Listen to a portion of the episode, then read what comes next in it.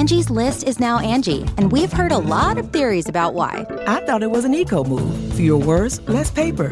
No, it was so you could say it faster. No, it's to be more iconic. Must be a tech thing. But those aren't quite right. It's because now you can compare upfront prices, book a service instantly, and even get your project handled from start to finish. Sounds easy. It is, and it makes us so much more than just a list. Get started at Angi.com. That's A N G I, or download the app today.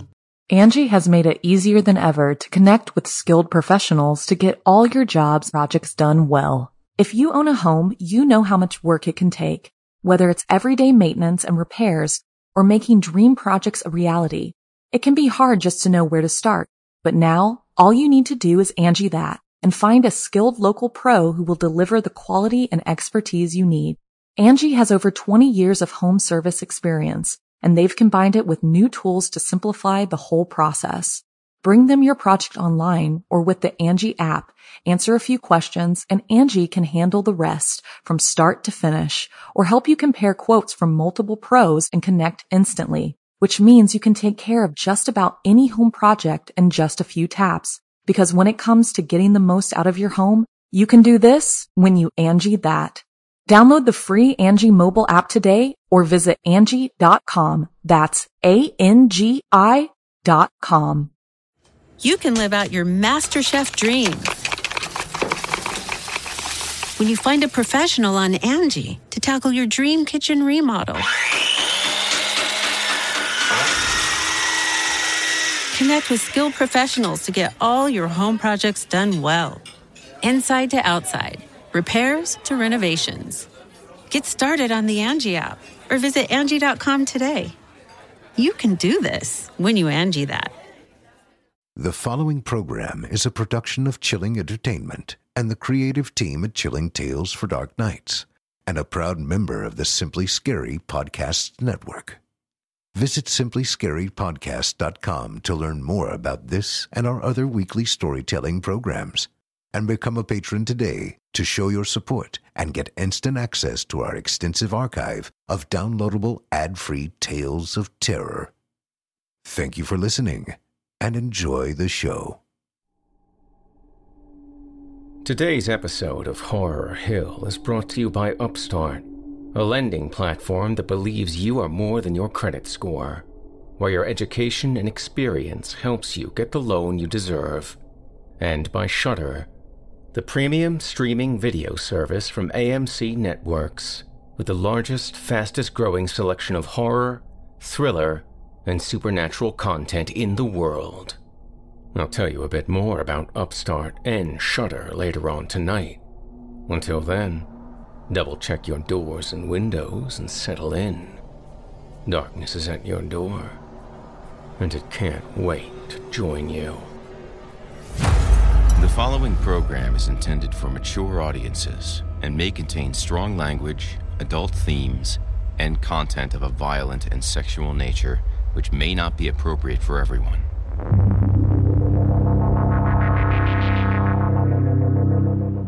Welcome, listener, to the horror hill.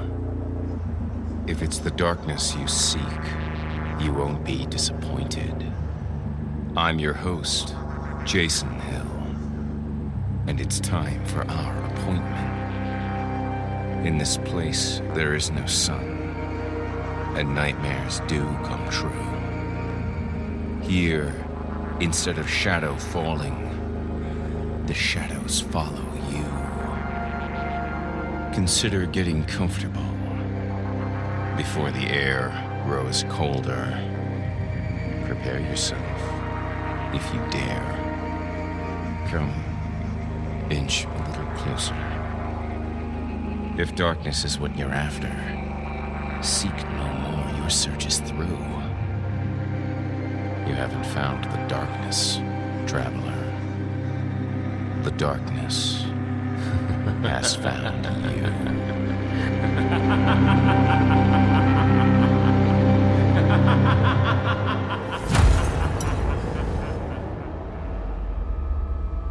Good evening.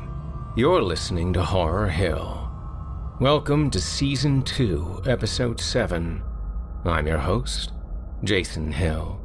and I'm thrilled you could join me tonight. In today's episode, courtesy of authors Jeff Sturdivant, Krista Carmen, and D.D. Howard, come three bone chilling tales about harrowing hoarders, horrific housekeepers, and malleable memories.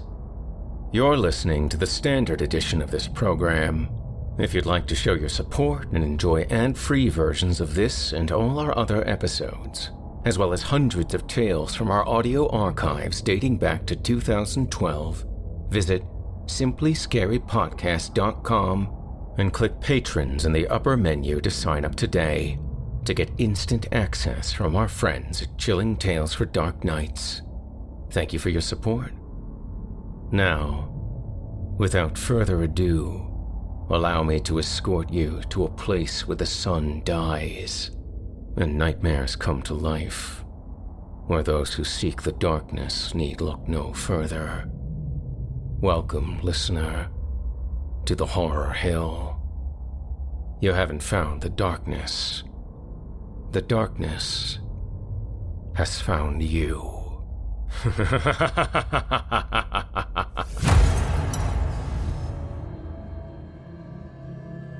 Our first tale of terror this evening comes to us courtesy of author Jeff Sturdivant. In it, we'll meet a duo that's made it their duty to clean up other people's messes, usually after they're dead. When they're called to sanitize the home of deceased hoarder Helen Waltman, however, they discover that even death isn't enough to make some people let go. Without further ado, I present to you the Buzzards.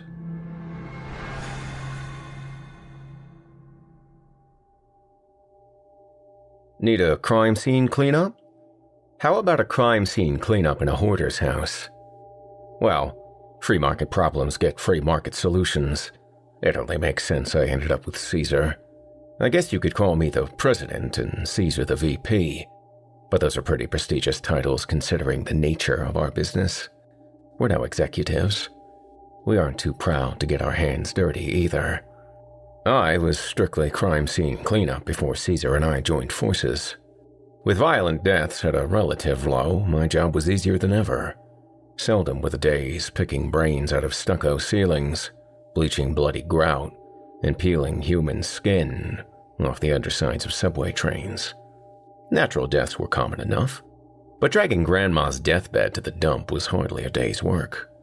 Caesar was a sanitation technician, though he'd also answer to garbage man, shit shoveler, and, of course, hey Chico, you can't dump that here Stuffing dirty old clothes into a contractor bag while I sponged biohazardous who knew what from the floor of some geriatric death fest, we mused at how often we ran into each other. Why not combine forces? We were like two peas in a pod, after all. But since the peas were a little too cute of a name, we decided to call ourselves the Buzzards. Dead bodies, toxic waste, or just your old couch. If you need it gone, Caesar and I will swarm in and make it happen. The buzzards take on all carrion. No job too big or too small. Well, in hindsight, maybe I shouldn't have said no job too big. Not that I don't appreciate our special little spot in the police chief's Rolodex, but those scumbags have to be belly laughing back at the precinct. Sure, we are the men for the job, but they sent us into hell, and they sure as hell know it. Some hoarders keep dozens of cats. Some hoarders keep decades of newspapers. Some hoarders keep spackle buckets of their own bodily waste. Helen Waltman. She kept everything. It was an old cape house on the outskirts of Orange Oaks, spaced out from the neighbors, like the houses themselves knew to stay away from this one. The smell hit us at a hundred yards with the windows closed a vile kind of rot, fused with a repellent tang of death. The place was standing there like a filthy white tombstone wound with crime scene tape. No actual crime, per se, had been committed, but there had been a death. The back door had been inaccessible for years, it turned out. Once the hoard became so prolific that it collapsed over the front door, There simply was no way out for an old lady. Helen Waltman had entombed herself. I backed the dump truck as close to the house as I could. We got out and suited up, trying to hold our breath until we got the masks on. If I had known it was going to be this bad, I'd have been fully geared up before we reached the county line. Standing on the front stoop, I could hear the living biomass beyond the door. Caesar and I stopped and looked at each other. It was clear we were in for a tough one. There's a stinker in there, bro, Caesar said. I nodded. When a guy like me was this near to tossing his cookies, it certainly was a ripe petunia. You hear that? Hear what? Caesar asked. Fucking cockroaches. There's always fucking cockroaches, bro. But he knew what I was getting at. There were different levels of bug problems. This one you could diagnose before you opened the door. It was terminal. Caesar gave me a friendly shot in the arm. Bro, where I come from, the roaches got wings. Yeah, well, I'm from New Jersey. The door opened with an almost pressurized release of stench. On instinct, we stood aside as if to let it dissipate. A useless gesture. I looked at him and he looked at me, silently daring each other to go in first. You going first, bro? Course I was. I always went first. I guess it's on account of me being the president and all. I readjusted my breather and peeked inside. It looked like the entrance to a cave. Two shovels left on the floor, presumably the ones the cops used to dig out Helen Waltman. I stepped over the threshold, turning sideways to skirt the stacks of composting garbage. Past the sphincter of an entranceway, I spotted a chain hanging from the ceiling and pulled it. A yellowed old light illuminated the hoard, Roaches cascaded down the walls, disappearing into the mountains of filth. At my feet lay what remained of the woman. The lucky cops, rookies no doubt, had been kind enough to remove the body, but the silhouette of melted flesh stained the floorboards like a grisly chalk line. I'm no forensics expert, but it's pretty clear she'd been there for quite a while before the cops showed up. It's also clear she was lacking in the friends and family department. I looked around. Household artifacts pocked with mold, strung with clotheslines wall to wall, hung with black and nameless dross. Shadows swaying with the loosely hanging light bulb, crawling with bugs, composting in its own heat. I've said this before, and maybe I've meant it every time, but I've never before said it so sincerely. This is the worst one I've ever seen. Caesar was turning in circles, overwhelming himself before the work even got underway. How does this even happen, bro? You'd think the bitch changed her ways at some point, wouldn't you? I shook my head. People don't change. You spend your life trying to fight who you are, but in the end. Yeah, I guess no one knows better than you, he said. He's right. Clean up enough pointless suicides and you start wondering what took them so long. No one jumps off a building the first time it crosses their mind. No one swallows a bottle of barbiturates in the CVS drive through. No one pulls a 10 pound trigger on a whim. Most people are designed to preserve their lives at all costs. Others seem programmed to self destruct. It's only a matter of how long they can fight it off. 18 years? 25 years? 65 years in the case of Helen, if I had to guess, I said to Caesar, I'd say Helen Waltman was fucked up from day one. Fair enough, bro. And I guess we're fucked up now, too. Fucked indeed. There were several roaches already crawling on my legs.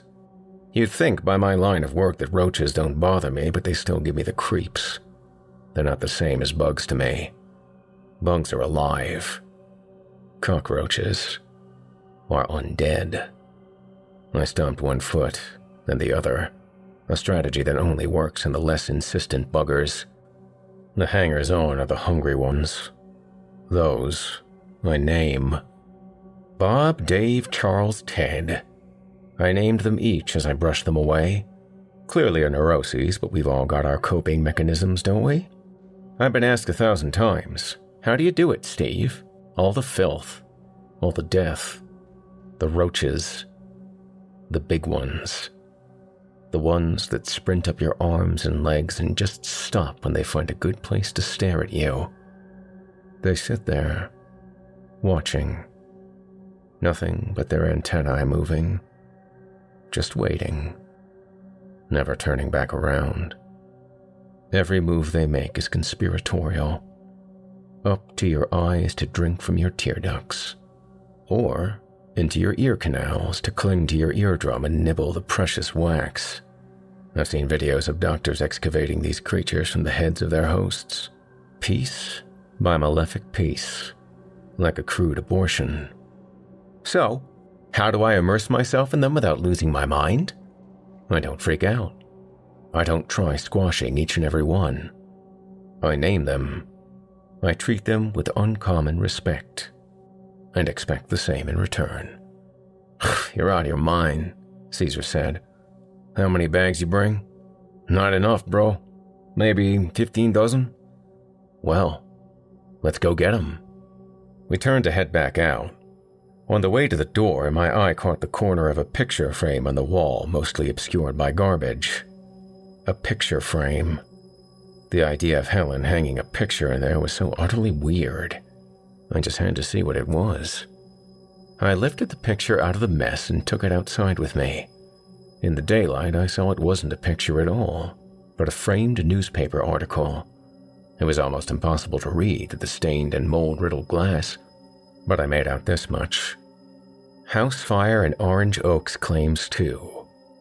Underneath was a faded picture of a burned out house surrounded by fire trucks. The smaller print was illegible, but the headline gave me the gist of it. What do you got there? Caesar asked. Picture frame. was hanging on the wall. Just curious to see what Mrs. Waltman considered a decoration. Caesar chuckled. and what is it? I showed Caesar the framed article. He squinted to make out the moldering print. Damn, bro. Who saves articles like this? I shrugged. I've seen people save newspaper clippings, but you know, they're usually for happy occasions. Fuck yeah, man. You know who saves shit like this? Serial killers. Huh. you think Helen here was a serial killer? Maybe an arsonist, bro. She probably burned the house down. He handed the frame back to me. Maybe you're right. Pretty creepy. This bitch is burning us too, Caesar said, yanking a box of contractor bags out of the back of the truck. A few dozen 60 gallon bags later, and we barely made a dent. Old Helen had been quite the collector. Once you dug out the organic rod, everything from old banana peels to decomposing newspapers, you'd start to notice patterns here and there. A box of china dolls and stuffed animals, a set of Christmas ornaments in a labeled cardboard box. There's a kind of subtext to these things that makes me uneasy. Things she wasn't merely compelled not to throw away, but valued as part of something meaningful. In dealing with the dead, meaning was something best to set aside. I learned through the years to try and separate the destruction from the humanity beneath it. Anything that threatens that separation is a threat to my existential comfort. It's best to compartmentalize whenever possible. I've cleaned up a graveyard's worth of remains over my career, scenes of cataclysmic violence to quiet despair. The bad ones were gross enough to be, well, gross. But there were others, too dark to write off like a horror flick or the cover of a Fangoria magazine. The quiet ones. Some had been moldering so long they barely even stank anymore. Just the sour reek of old marrow and the rotten remnants of some failed ecosystem crawling up the walls like the ruins of a fallen civilization. They may not be the most repugnant cases, but they're undoubtedly the saddest. Not only did these people die alone, they rotted unnoticed. They'd been forgotten long before they left. You can't get more alone than that. Sometime around when normal people are taking their lunch break, I came across another framed newspaper article.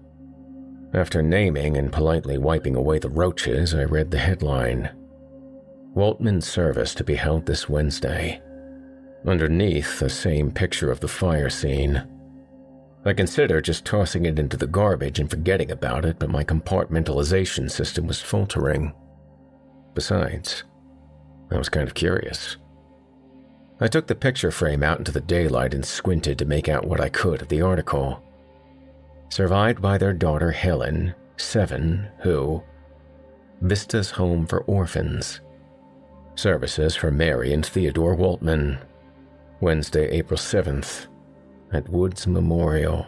Well, that explains the first article, I thought. Her parents had died in that fire. That's why it had been so significant to her, being seven at the time. Mm, pretty well disqualified her from being an arsonist. I tossed the frame aside to the back of the truck and turned back to the house. Something occurred to me. Would all of this have happened if none of that had happened? I'd had Helen pegged as doomed from day one. Most of these people, I thought, were doomed to make a mess of themselves. Maybe that was just my compartmentalization speaking. I found Caesar in what was intended as the dining room, certainly the most bioactive room in the house. He was balancing a shovelful of fly swarmed filth on its way into a drum. Off the side dangled a matted and slimy cat's tail. I expected we come across plenty of these. We got cats, Caesar said. So, this lady, I began. Her parents died in that fire when she was seven. She ended up in an orphanage. What? You find more articles? Yeah. Caesar tipped the shovel, dumping the moldering cat corpse into the drum liner. A swarm of enervated flies abandoned ship. Bet still could have done it, he says. At seven? Who the hell knows, bro? Why are you even telling me? Um, well, I guess I figured you ought to know. Maybe I owe it to Helen since you've already besmirched her memory and everything. I besmirched her memory? He gestured obviously around the room. Bro, I don't even know what besmirched means, but I'm pretty sure she did this shit to herself. Fair enough. Just thought I'd tell you the latest developments. I've always liked a good mystery. Caesar dug in with the shovel and immediately scooped up another cat. Half of another, anyway. It came out bisected at the midsection, leaking entrails and putrefaction. This cat's besmirched, bro. I chuckled. Yeah, I guess it is. Seven dozen bags in, and I'd broken through to deeper layers of rot. I encountered some cats of my own, not one among the living, partly eaten some the slimed disjointed limbs coming loose with the slightest tug. I seized one by the tail, but the skin slid degloved from the bone. The roaches had nested deep in the mass and scrambled to find darker recesses as I uncovered them. Most of them did, anyway. The others I named and brushed back into the heap. Some were the size of a dime, others were the size of silver dollars. The big ones were the worst. They seemed to have evolved over their underlings, some awful sentience in their twitching antennae. Tom, Dan, Pete, Brian. Underneath, I found my first piece of furniture an ottoman so bug eaten and soaked with gore the original pattern of the fabric was indiscernible. A few bags later revealed the sofa, a dead cat burial ground, cats stuffed between cushions, melted into the upholstery. Dozens of them, some reduced to bones and dry pelts, others in various states of decomposition. Finally, I found a wooden chest with a padlock on it. Curious thing. I couldn't help but wonder what, with the rest of the house the way it was, a hoarder of this magnitude would want to keep in a relatively safe place. I shouldn't have cared. Wouldn't have cared, but since I'd seen those framed news stories, I'd become more invested in this mystery than I should have been. I'd failed to follow my own professional advice. And now, I was asking myself the same question Caesar had. How does this even happen, bro? I aimed the blade of the shovel where the hasp met the body of the lock and brought it down. After three strikes, the hasp hung loose. I lifted out the lock and opened the lid. Inside the chest was an old photo album. I took it out and started flipping through the pages. Scenes of a happy family. I recognized a house as the same one pictured in the newspaper clippings. Photos of Helen as a little girl. Her parents, Mary and Theodore, her father pushing her on a swing set, helping her mother prepare food in the kitchen, Polaroid photos with the dates jotted down at the bottom. Somewhere in the middle of the album, the picture stopped abruptly.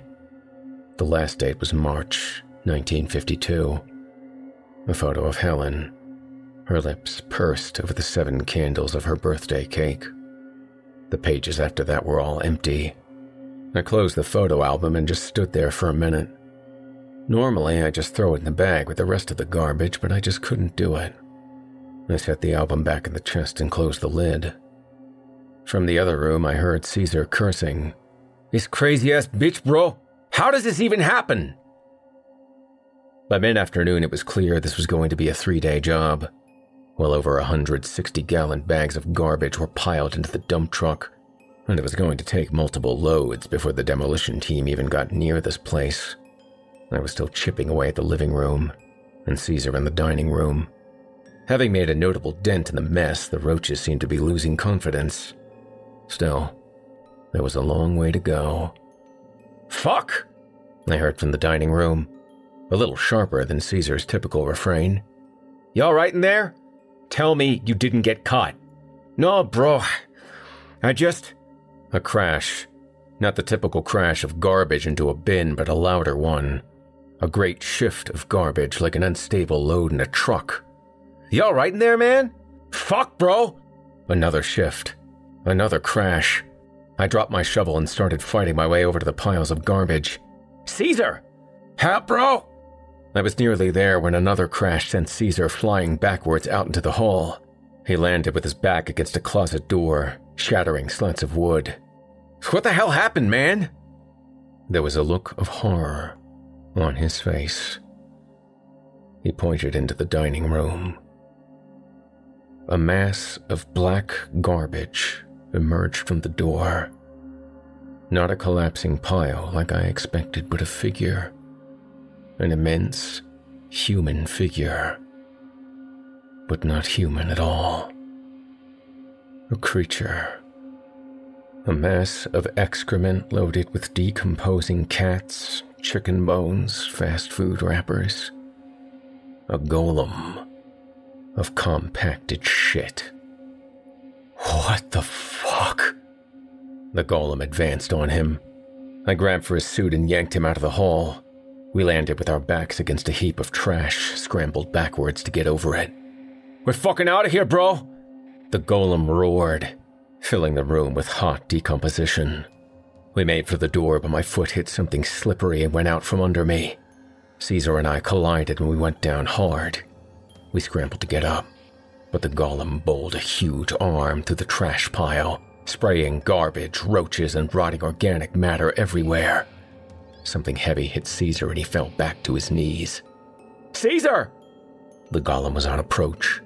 Arms outstretched, it was plowing through the heap, gathering the trash about it like a strengthening wave. Caesar, get up! Another roar, and the two of us were bowled over by a wall of filth. I felt the pressure against my chest, felt my feet lifted from the floor. I twisted my face away, spit something foul out of my mouth. Caesar! I didn't see him. It was completely buried. Caesar! The golem was closing again. The trash heap shook with every step. I struggled to free my arms, managed to get one loose, started clawing away trash where I thought Caesar's head might be buried. It was difficult to breathe. The weight of the garbage was crushing. The golem roared again, a freshened wave of heat and stench. It swung an arm, eviscerating the heap of garbage and spilling me out onto the floor. I turned my head and saw Caesar lying prone. He wasn't moving. The golem stood over us. Down its legs of compressed shit runneled drips of the same and foul liquid a stench that presided over the hoard. It was standing in the stained silhouette where the cops had found Helen Waltman's body. I pushed away on my ass and elbows, a stabbing pain that spoke of a broken collarbone. Roaches crawled over my hands, but this was the least of my problems now. The golem roared. Liquid shit cascaded down its arms and legs, It reached down and grabbed Caesar, lifted him effortlessly into the air, and flung him across the room. He hit the wall and rolled onto the dead cat couch, his head hanging at an odd angle. I fought to get to my feet, but a shooting pain in my leg sent me back to the floor. Oh, my knee. God damn it. I pushed away until my back was against a wall of garbage. The front door was blocked. The windows were blocked. The hallway was blocked. Caesar was unconscious, maybe even dead. And here I was with this monster staring at me with its non existent eyes, coming toward me with its arms extended, ready to. Helen! The golem slowed its approach. It stopped no more than six feet away. I couldn't believe it. Was this thing really Helen? I wasn't sure if the thought had really occurred to me, or I just named it on a whim the same way I did for the cockroaches. Maybe on instinct I'd done both. I know what happened to you, Helen. I know about the fire, about your parents. It was a terrible thing. The golem didn't move, but there was no other way to read its expression. Talk. Just keep talking. You lost everything, Helen. When you were seven years old, you'd lost everything and you were afraid to lose anything ever again. So you kept everything. I understand, Helen, it wasn't your fault. The golem was still as a statue, shimmering with roaches as it stood listening. Could it really be listening? In the corner of my eye, I saw the overturned chest where I found the photo album. I had an idea. I saw your album, Helen. I didn't throw it away, it's still in the trunk. Do you want me to get it for you? It was the first time the golem moved since I started talking. It turned its head toward the trunk. Something in its body language told me yes. It was okay to go get the album. Painfully, I got to my feet. I limped to the chest and retrieved the album.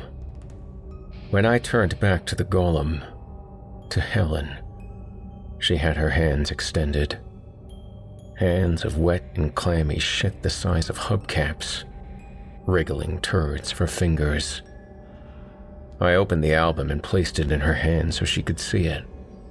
I didn't see any eyes in the face, no features at all. Still, I got the idea she was indeed looking at it. Slowly, I backed away.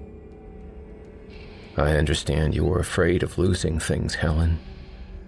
But not everything is worth hanging on to. Your memories, the good ones, they're what's worth holding on to. A tense moment as the Helen monster raised her head from the album. Had I said the wrong thing? I knew hoarders could be violently protective of their stuff, were often unreasonable when confronted with their illness. Dealing with these people was far outside my scope of practice. I'm just a glorified garbage man. The last thing I'm certified to do is provide counseling to mentally ill monsters. But just as I was bracing myself for the inevitable attack, the Helen monster appeared to relax. Its non existent eyes turned back to the photo album. It flipped through the pages, one after another, turning its head left and right to see every photo and when it reached the last page, the one dated March 1952, I remembered. It stopped turning the pages and just stood there, looking down at it. Almost tenderly, it laid its giant slimy hand on the last page. That's what's important, Helen, I said. All the rest, all this garbage, it's time to let it go. I'm not trying to take away anything important, Helen. I'm just. I'm just trying to clean up the. It slammed the album shut, and I braced myself again. There was no attack. Instead, it clutched the album to its chest. It hugged the book, squeezed it tightly against its gory and fecal body, squeezing and pushing until the album was buried in its chest, until the entire album was inside its body. pushing and smearing over it until the cover was no longer visible. I didn't dare to move. Having subsumed the photo album, the monster turned its attention back to me. But something was different now. I didn't feel threatened. The golem seemed to be smaller now. Looking down, I saw the fetid brown liquid trailing faster down its legs. Faster still. The golem was melting, liquefying. With an unthinkable stench, the legs puddled sewage onto the floor. Bits of garbage, bones, bottle caps, bent silverware, the carcasses of rotting mice. Moldering cat pelts sloughed off, slid to the floor. The turd fingers dropped from the hands, landed in swelling pools of diarrhea. Melted to the thighs, Helen's torso dropped flat on the floor. Became flatter still as the septic flash drained into the floorboards. The skull of some small animal, a plastic six pack ring, an old Chinese takeout container. The liquid shit soaking like stain into the pine planks escaping through shakes and knotholes until the golem was no more than a black silhouette under a pile of half digested detritus. The golem was gone. Helen was gone. She'd finally let it all go. For a minute or two, I didn't dare to move. Then, I heard a rustling across the room. Bro, what the fuck just happened? I ran to him, forgetting my leg was injured and tweaking it royally in the process. Caesar, you alright? I think so. My head freaking hurts. Where the hell are we? You don't remember? He was suddenly aware of the state of the couch he was lying on and got quickly to his feet. What the fuck, bro? This place is disgusting. Let's fucking get out of here. He wasn't getting any argument from me. You'd think, after a day like that, a couple of guys like me and Caesar would rethink our line of work. But, like I explained, people don't really change. At least most people don't. Maybe Helen Waltman changed in the end, but then again, after a little while to process this whole thing, I'm not sure any of it really happened. There was enough noxious gas in that house to kill someone, not to mention trigger a major hallucination. The way I see it, we were lucky to get out of there alive. Shit golems or not. Caesar took one hell of a bump that day and still has no recollection of what happened. It probably happened when he fell backwards into the closet door. I thought about telling him what I saw, or what I think I saw anyway. But why bother? He already thinks I'm crazy for naming cockroaches. If I start telling him about shit golems, he'll probably have me institutionalized. At the risk of losing work with the police department, in any case, I declined to go back to the Waltman house. Whatever was going on in that place, it wasn't safe. I'm sure it took some palm greasing, but ultimately the house was bulldozed without a look from the environmental agencies, and several million cockroaches were left without a home. I'm driving through a nearby neighborhood one day when the thought occurs to me. I wonder what's going on at the old Waltman house. I've got nothing important to do, so I hang a right on Old Creek Road and head out to Orange Oaks. It might only be my imagination, but when I pull up in front of the bare slab that used to be the Waltman's house, I can still smell a hint of that stench. Sitting there in my truck, the ephemeral memories wash through my mind like a weird dream. It seems impossible that any of it really happened. It seems impossible that such a horror as Helen Waltman's house could have been sitting there on that innocuous looking concrete slab. I put it in park and walk across the lawn, watching my feet for wandering cockroaches on the way, finding none. I walk up onto the porch and onto the foundation, trying to picture where I initially spotted the stain left by Helen's remains. I walked over to the area, remembering how I saw the monster melt and soak into the floorboards. It's a flat foundation, no basement in this one. So you'd think, with a mess like that, there'd be at least some evidence of what happened only inches above. But there's nothing. Just like I thought. The whole thing was a crazy hallucination. Just as I'm turning to leave, though, something catches my eye. There's an old chest sitting in the lawn, just off the side of the slab. I remember it from the cleanup. It's the chest I found the photo album in. How'd that get left behind? Who cares? I tell myself. But, as usual, my curiosity gets the better of me. Without a good reason for doing it, I walked over to the chest and flip open the lid. Inside, I see the photo album. How in the world? I pick up the album and flip through the pages.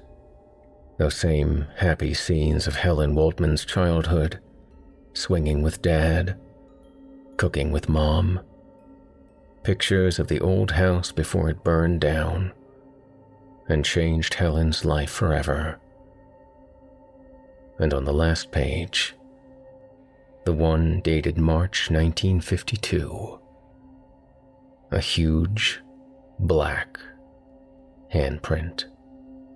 Angie's list is now Angi, and we've heard a lot of theories about why. I thought it was an eco move. Fewer words, less paper. No, it was so you could say it faster. No, it's to be more iconic. Must be a tech thing. But those aren't quite right. It's because now you can compare upfront prices, book a service instantly, and even get your project handled from start to finish. Sounds easy. It is, and it makes us so much more than just a list. Get started at Angi.com. That's A N G I, or download the app today. The Angie's list you know and trust is now Angi, and we're so much more than just a list. We still connect you with top local pros and show you ratings and reviews, but now we also let you compare upfront prices on hundreds of projects and book a service instantly. We can even handle the rest of your project from start to finish. So remember, Angie's list is now Angi, and we're here to get your job done right. Get started at Angi.com. That's A N G I, or download the app today.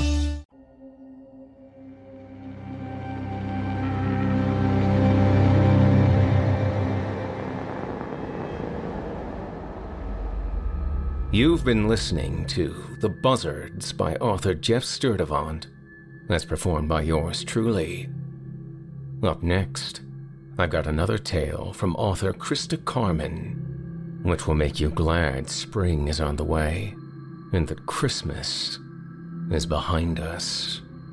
Because it doesn't matter if you know Santa's not real.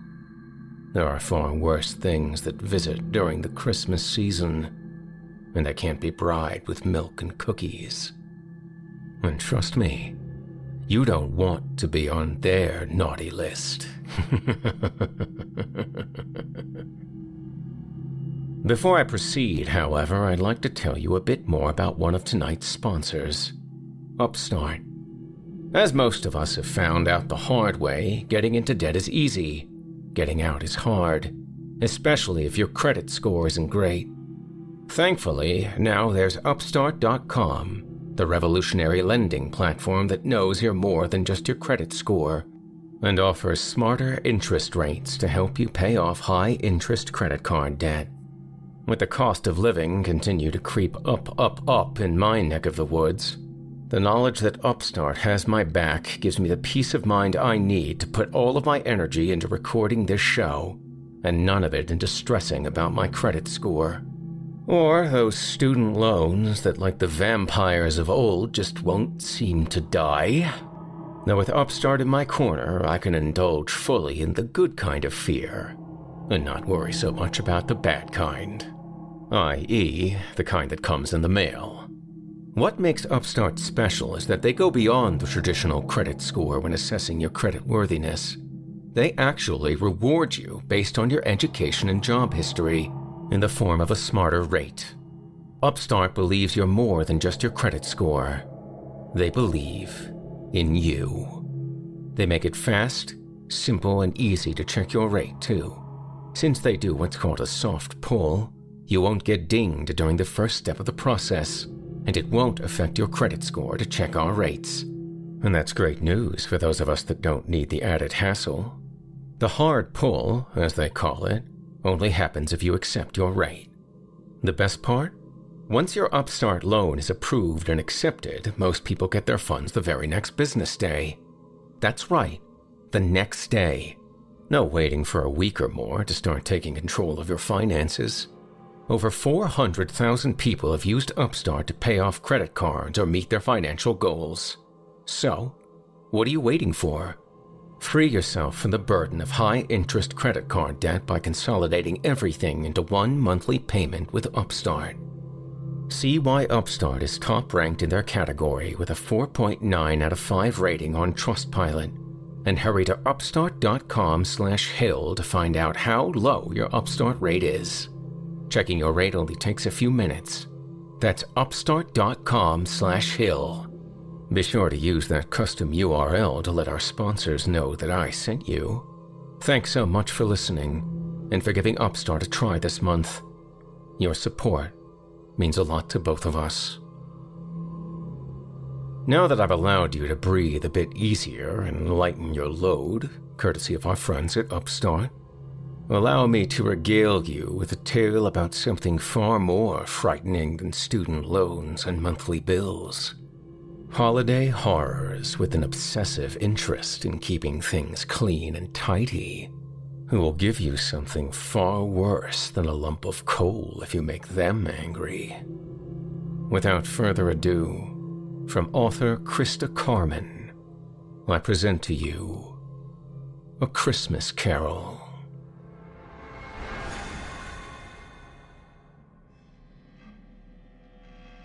An eight foot demon with curving horns and hooves the size of dinner plates clomped down Fair Street to thunderous applause. Following in the creature's wake were smaller, goatish imps, their muzzles stretched into lecherous sneers, the tips of their teeth tinged red with blood. Annie Pitchler turned to Chow Chin and made devil horns atop her own head, the tips of her crimson fingernails reflecting the nearby streetlights. This is nuts! she shouted over the din. What enlightened city official thought a Krampus parade was a good idea? The bars are going to be full of assholes in goat masks tonight asking intoxicated women if they've been naughty or nice. Chow pursed her lips and shook her head. Can you stop overanalyzing everything? This is supposed to be fun. At the very least, in no time at all, we can be two of those intoxicated women getting hit on in bars. She laughed and smacked Annie lightly in the shoulder. Annie's expression turned sly. Why wait? She fished a flask from the depths of her purse, which she tipped toward Chow in an understated toast. She took a generous swig, and then another, until Chow looked nervously to where two on duty officers stood, watching the parade. Maybe because there are signs all over declaring this a dry event? Booze is a great cure for paranoia, Annie said, holding the flask out to her friend. She frowned. What's in it? Obstler, Annie said. Chow scrunched up her face. Austrian schnapps, Annie clarified. My grandmother sends me two bottles a year, one for Christmas and one for my birthday. It doesn't matter that those two occasions are six days apart. She sends them as reliably as the phases of the moon. Subsequently, each December, the fruity brandy from the old country section of my liquor cabinet undergoes ample restoration. A Krampus costume that took two people to man stomped past. Chow watched with interest, then suppressed a shriek as a demonic elf lunged at her from beside a giant mutilated teddy bear. The elf cackled and skipped gleefully on his way, rubbing his hands and scanning the crowd for his next unsuspecting victim. Chow shuddered and wrapped her arms around her peacoat clad torso. Okay, so Grandma Pitchler's idea of love is to outfit you with Austrian liquor. Still, it is a Thursday night, and you're not normally a pre-gamer. So which is it? Trouble in Paradise or Trouble at the Lilith Center? Annie pulled a cigarette from the pack in the front pocket of her bag and lit it. She took two long drags before answering, the smoke unfurling from her nostrils like steam from a departing train. Things with Lionel are fine. She took another drag. Great, even. And the Lilith Center is good. I acquired several new housing locations, and Lionel said our director's pleased with the progress I've made. Chow watched the parade participants go by another moment, then turned to Annie and held out her hand. Give me some of that, she said. Annie raised an eyebrow but handed it to her, amused. Chow took a tentative swig, then a bolder, longer one, her face contorting at the apricot taste, struggling to get the spirit down. A moment later, She handed the flask to Annie, wiping her mouth with the back of her hand. So, you decided getting drunk now was a good idea after all? Annie asked with a smirk. Chow blinked watery eyes.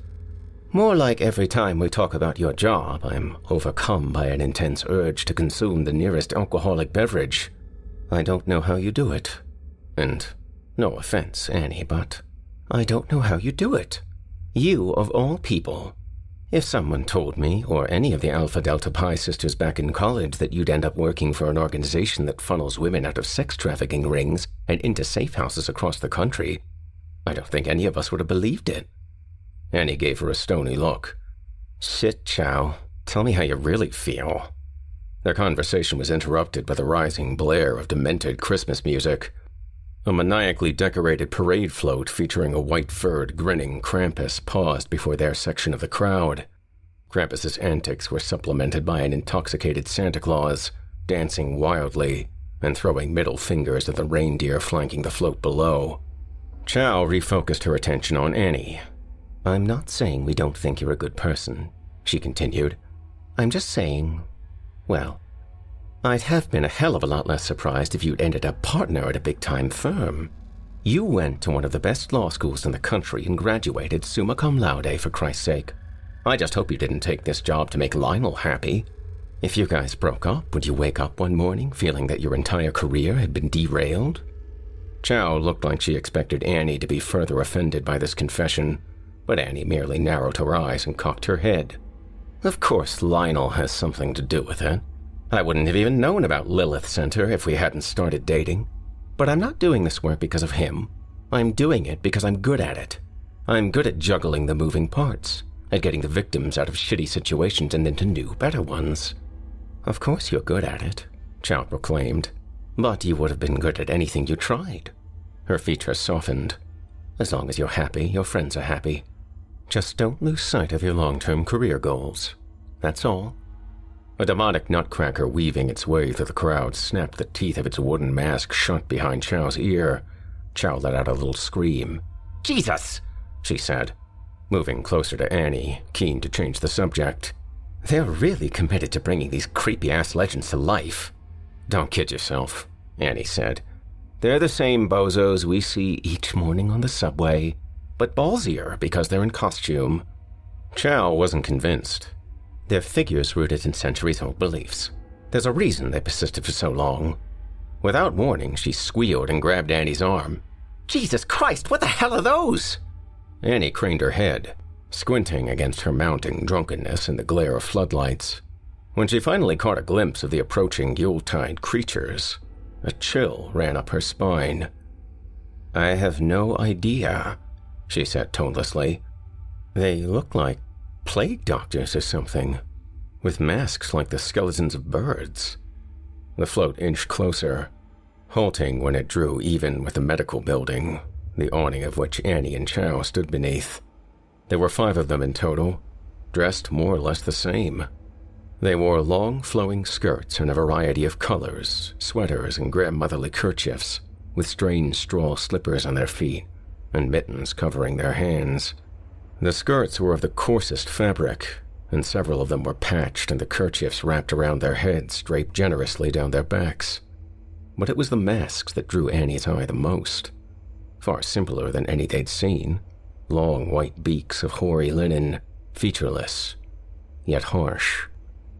As the creatures moved about the float, the masks opened and closed like gasping fish, and with each closing of those awful beaks, Annie felt the resulting clap in her bones.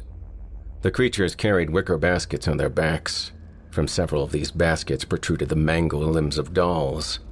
Three of the creatures held grossly oversized tools in their hands, prompting Annie to want to check the side of her flask for the words, Drink me. The tallest, huddled in the front left corner, wore a violet skirt and dishwater gray sweater. Its slippers were mismatched, one red one navy, and its kerchief, mustard yellow. It did not menace the crowd with its large, sharp clippers so much as it mimed shearing some unseen thing. Annie was reminded of the glinting clippers her mother had used to trim the hedges, a memory she had not recalled in years. The second creature handling a tool wore a patchwork skirt of random patterns. Its sweater was mauve with large white buttons, and its scarf was vibrant red.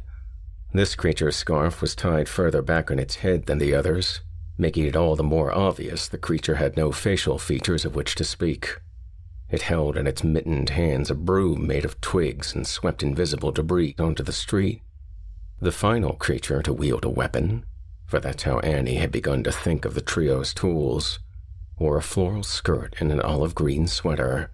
Its massive wooden scissors slashed at the air like a dangerous bird. And once, the creature turned so quickly a dangling leg from its basket lodged between the scissors blades. The hollow claps of the masks weren't the only noises the creatures made. At first, Annie thought she was too far away to make out their words, thought them to be singing or chanting some Christmas carol or poem. But when the din of the crowd ebbed, Annie could discern what it was they said. A single syllable, meaningless, at least to her ears, repetitive, unnerving. Ga, Ga, ga, ga, they intoned, over and over again. Not in any sort of pattern or in unison. There was no method to the chant. The creatures croaked their respective gaws at their own discretion, resulting in an eerie cacophony, an otherworldly chorus. Annie felt the skin beneath her sweater rise in gooseflesh at the sound. She tipped the flask to her lips but was dismayed to find it empty. Hey, she called to Chow, who had somehow moved several feet away from her as they had watched the bird masked crones. She held the flask upside down and shook it for good measure. What do you say we get out of here? Lionel's probably out already, and I've seen enough of these stupid costumes. Chow looked about to protest, then shrugged. Sure, let's go. They moved quickly through the still wrapped crowd and headed down Washington Street, the welcoming glow of the bars ahead like a beacon in the night. Annie had never been to the Bockshorn prior to getting together with Lionel, but since they'd started dating one year ago, it had quickly become their spot. Granted, it was Lionel's spot, with everyone else he knew as well, so Annie was not surprised upon entering to see him surrounded by hangers on. I'll get us some drinks, Annie said to Chow, and the other woman pointed toward the restroom. At the bar, she ordered a glass of schnapps.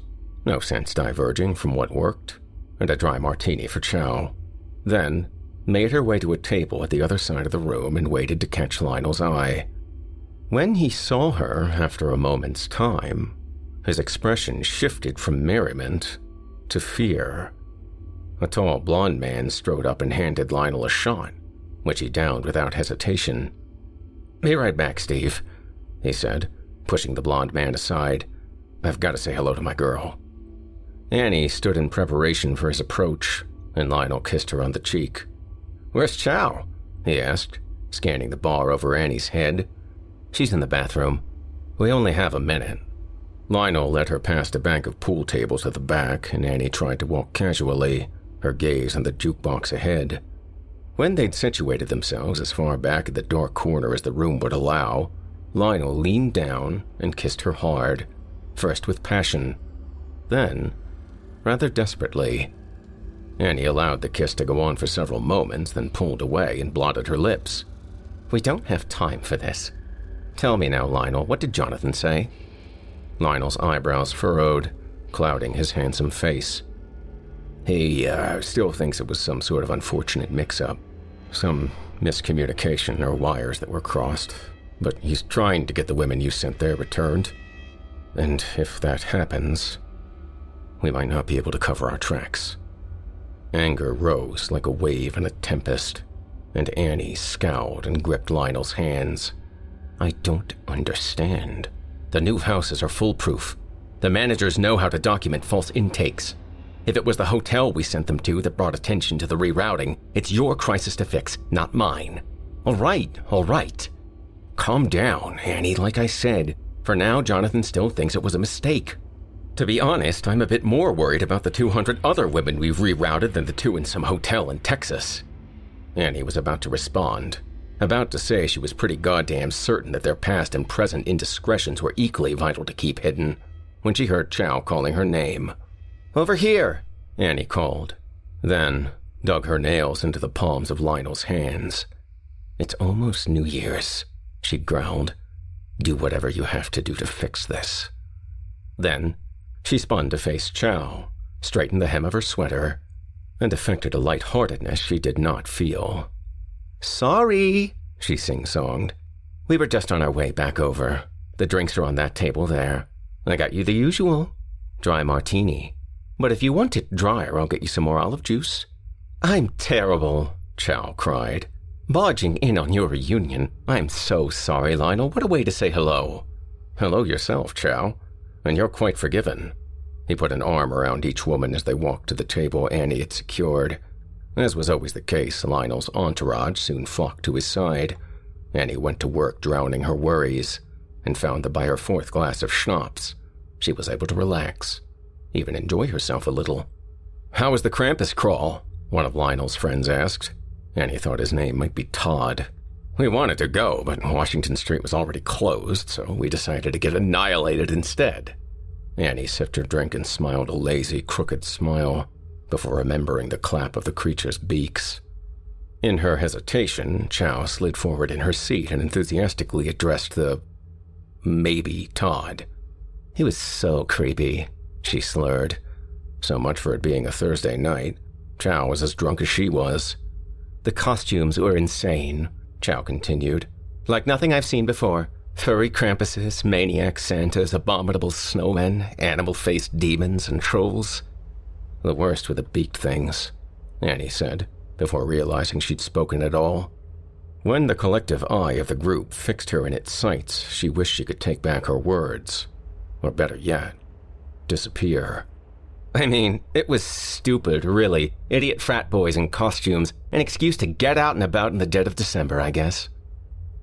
The beaked things, a woman Annie had never seen before said. Were they dressed like old women?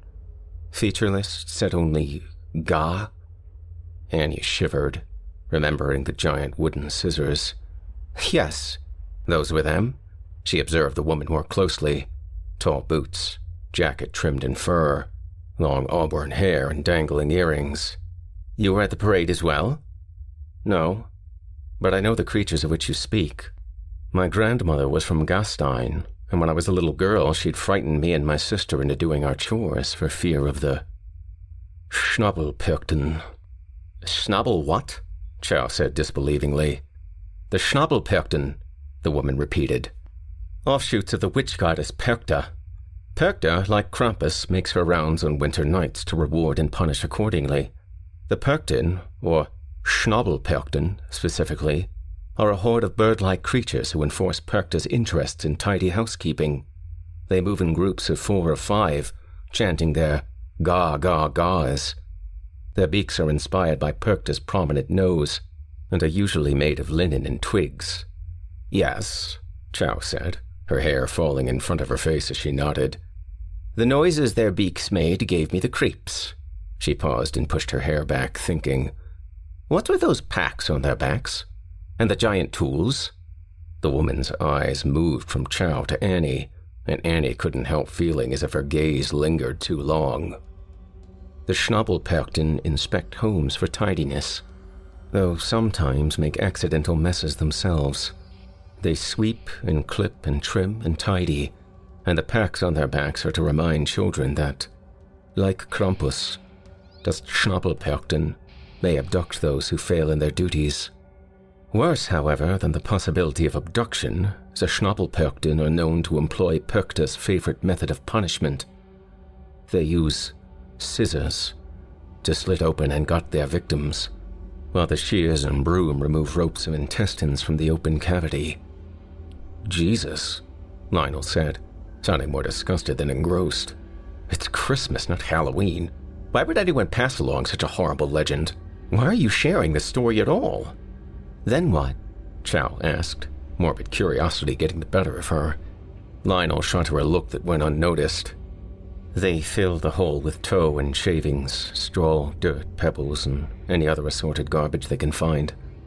Then, the whole grisly mess is sewn up with a needle made of iron, and the Schnabelperchten move along to their next house Annie couldn't listen to this drivel another minute. I don't know who the hell you are, she said, concentrating hard on every word. But my grandmother was Austrian too. She never filled her grandchildren's heads with such nonsense. Disembowelment and death because of a dirty house?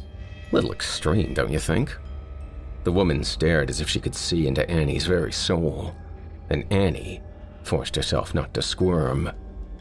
There is more to being dirty than keeping a dirty house, the woman said. Her voice was matter of fact, her eyes unblinking. Annie stood and placed a hand on Lionel's shoulder.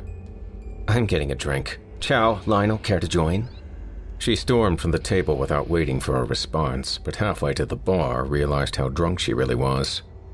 Lionel's detailing of their situation, of the fact that the women in Texas might still be viewed as a mistake, echoed in her mind. She needed to be on her toes tomorrow, attentive and alert, not going into the office dehydrated and fuzzy headed. Another schnapps?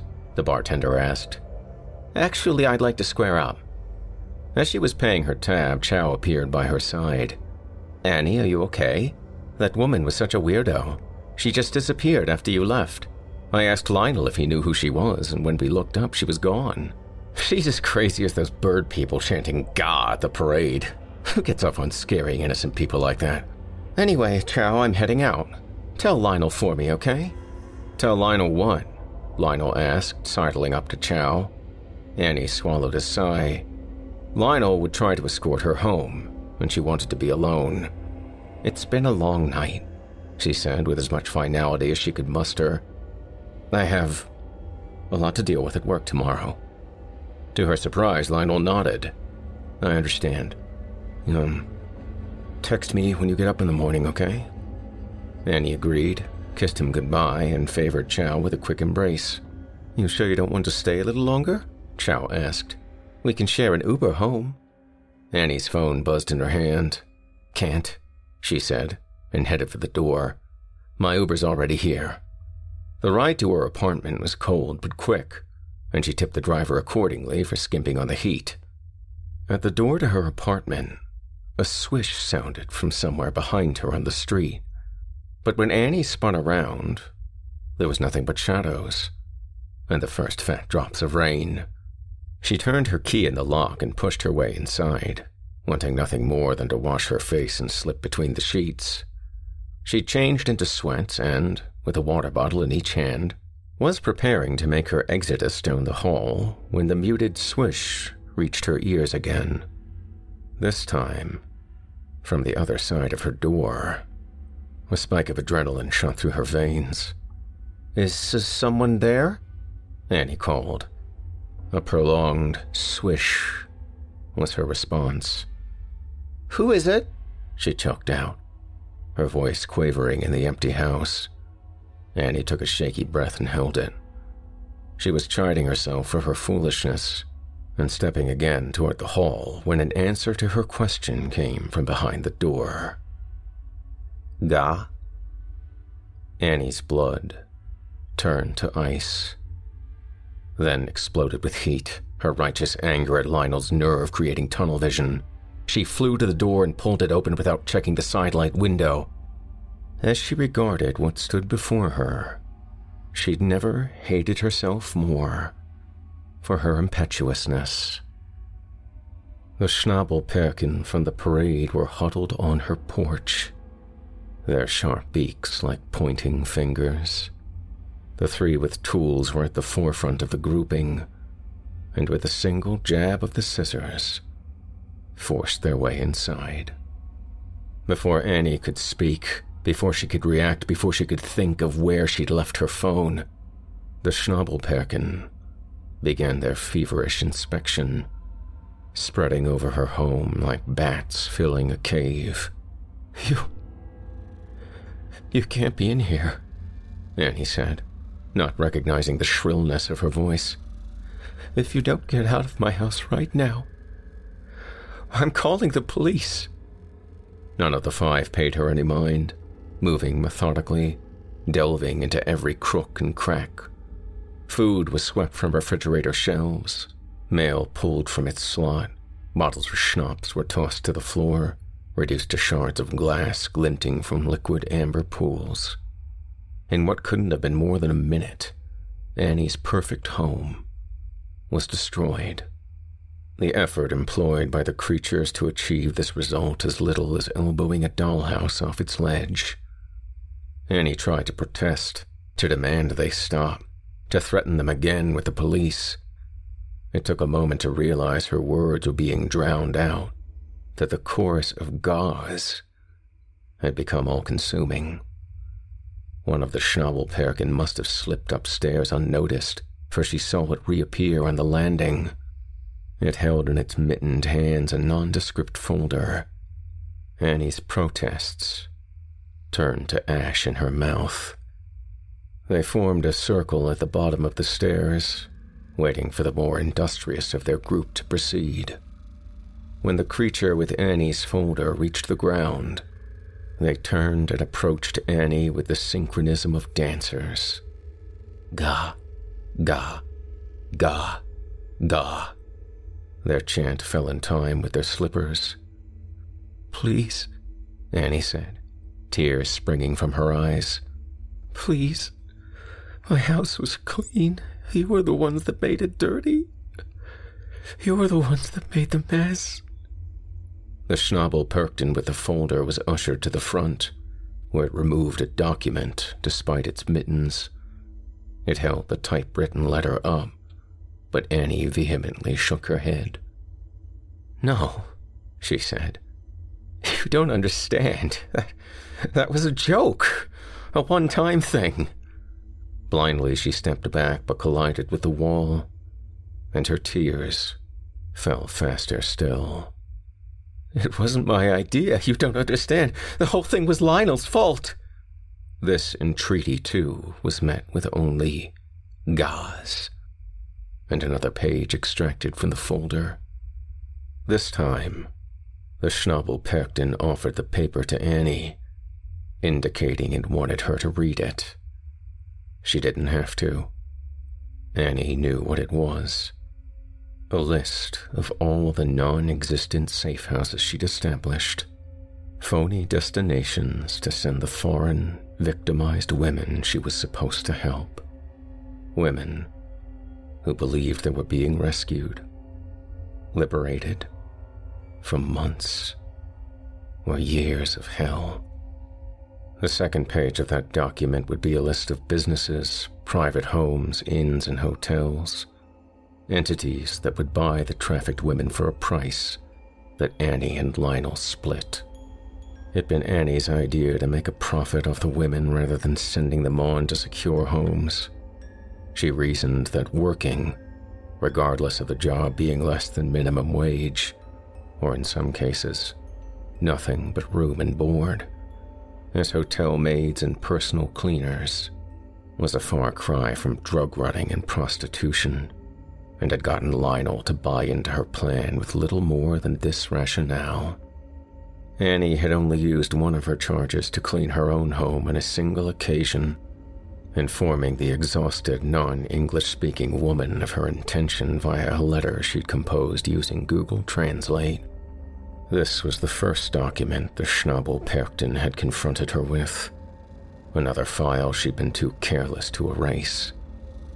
Sure, Annie had led the woman to believe it was a job interview of sorts, then sold her to an offshoot of Hyatt Hotels. She'd only discovered months later she'd sent the woman to a separate state than that in which her children resided. But what was done was done. There was nothing Annie could do. Annie felt the night's unending schnapps roiling in her stomach and placed both hands against the wall to steady herself. We already got caught, she pleaded. My boyfriend told me tonight. We're going to be confronted tomorrow. We'll have to own up to it all, and I'll be forced to bring the operation to an end. If you leave, I'll clean up everything. The house, the center my life. I'll make it like it never happened. I'll make everything okay. Ga, ga, ga, ga, ga, ga, ga, ga, ga, ga. The creatures advanced on her several steps. This isn't happening, Annie whispered. then louder, angrier, accusatorily. You aren't real. Your character's from a children's storybook. Someone sent you into scaring me straight. The Schnabel Perkton with the scissors moved so swiftly, Annie didn't have time to flinch, let alone move away. The blades met in the middle, slicing through muscle and flesh so smoothly. She felt no pain. As she watched, helpless, the creature with a mustard yellow scarf approached, its clippers aimed at those insides already cascading to the floor. The Schnabel Perkton with a broom crumbled up the evidence of her misdeeds, fluffing it into worthy stuffing. Her last coherent thought, before darkness pressed on the edges of her vision, was the unfairness of being found with proof of her guilt inside her mangled body. Please, she croaked. She said you'd fill me with sticks and stones. Please take those damning pages with you. The Schnabel Perkton removed a needle of iron from its pack and carefully prepared the incriminating document with its thread. Annie summoned every last ounce of strength. Please!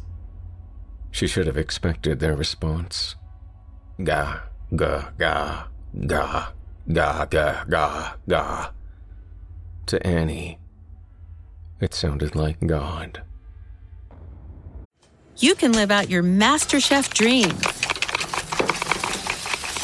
when you find a professional on Angi to tackle your dream kitchen remodel.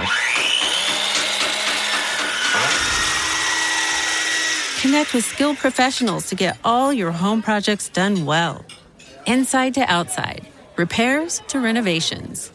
Get started on the Angi app or visit Angi.com today. You can do this when you Angi that. Angi has made it easier than ever to connect with skilled professionals to get all your jobs projects done well. If you own a home, you know how much work it can take, whether it's everyday maintenance and repairs or making dream projects a reality. It can be hard just to know where to start, but now all you need to do is Angi that and find a skilled local pro who will deliver the quality and expertise you need. Angi has over 20 years of home service experience, and they've combined it with new tools to simplify the whole process. Bring them your project online or with the Angi app, answer a few questions, and Angi can handle the rest from start to finish or help you compare quotes from multiple pros and connect instantly, which means you can take care of just about any home project in just a few taps. Because when it comes to getting the most out of your home, you can do this when you Angi that. Download the free Angi mobile app today or visit Angi.com. That's A-N-G-I dot com.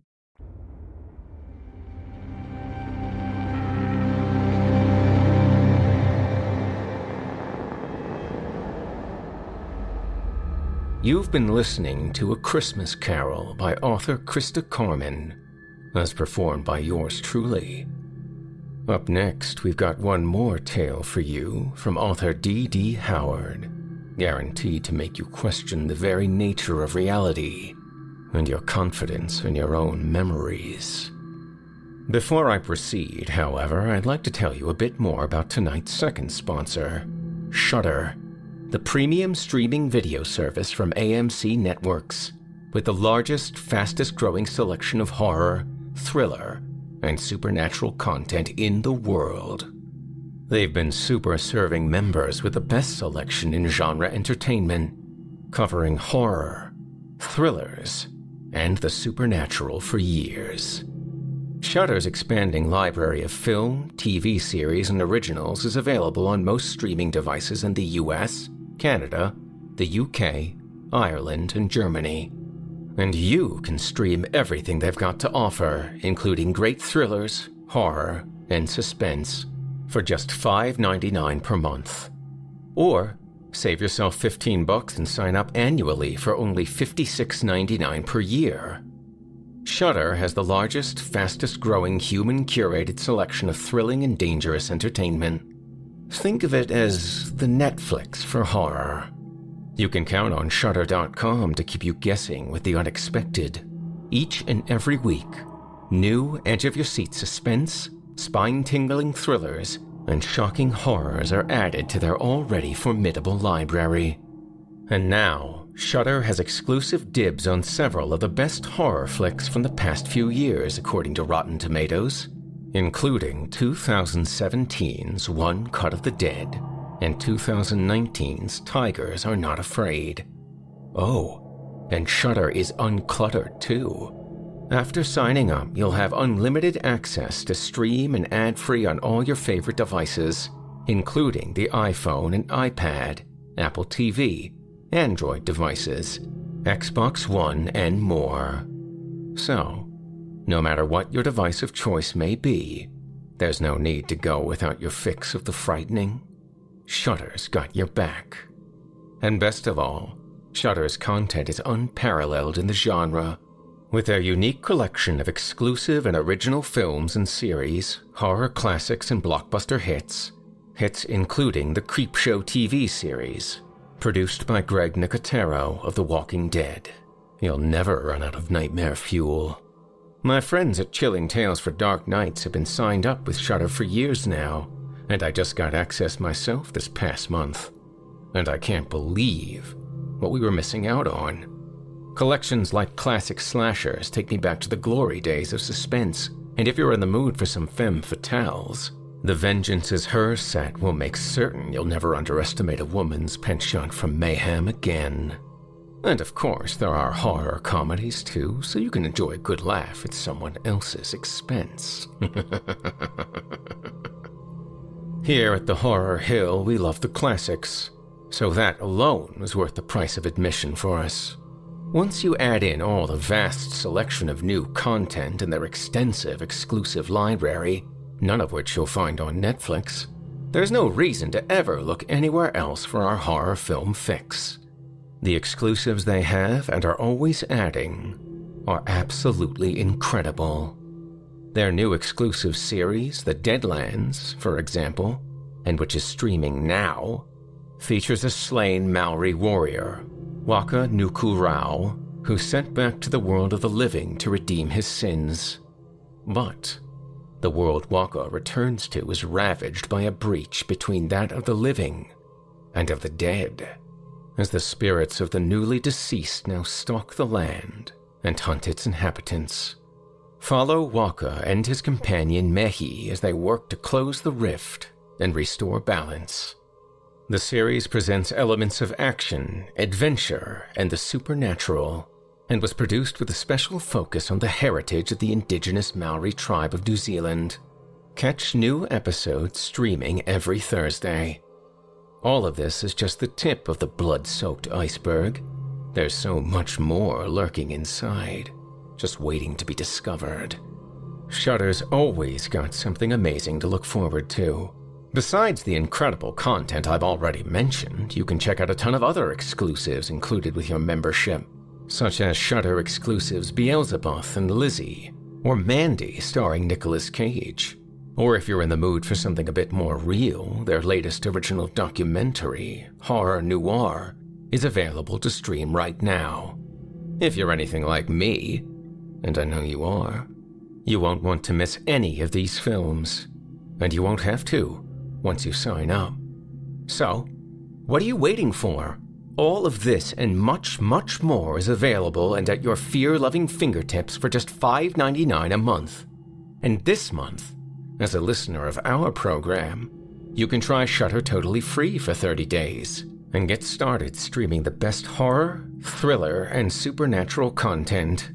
Included in your membership is access to Shudder's expertly curated collection, which, once again, includes titles like the acclaimed Tigers Are Not Afraid, One Cut of the Dead, Revenge, and the Creepshow TV series produced by Greg Nicotero and the all new series The Deadlands, streaming now. Oh, that's right. To try Shudder free for 30 days, go to shudder.com and use promo code HILL.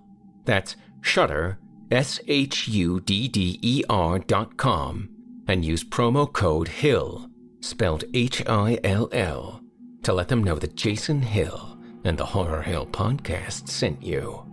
Thanks so much for listening, and for giving Shudder a try this month. And don't forget, when you support our sponsors, you help support the show. And your support means a lot to me. Now that I've ensured you'll never run low on your supply of nightmare fuel, courtesy of our friends at Shudder, allow me to throw another log on the blazing hearth with a tale that begs the question just how much can you trust your memory? And would you even notice if things around you changed, or people outright disappeared? And if they did, and no one believed you, what would you do about it? Without further ado, from author D. D. Howard, I present to you The Girl the Universe Forgot.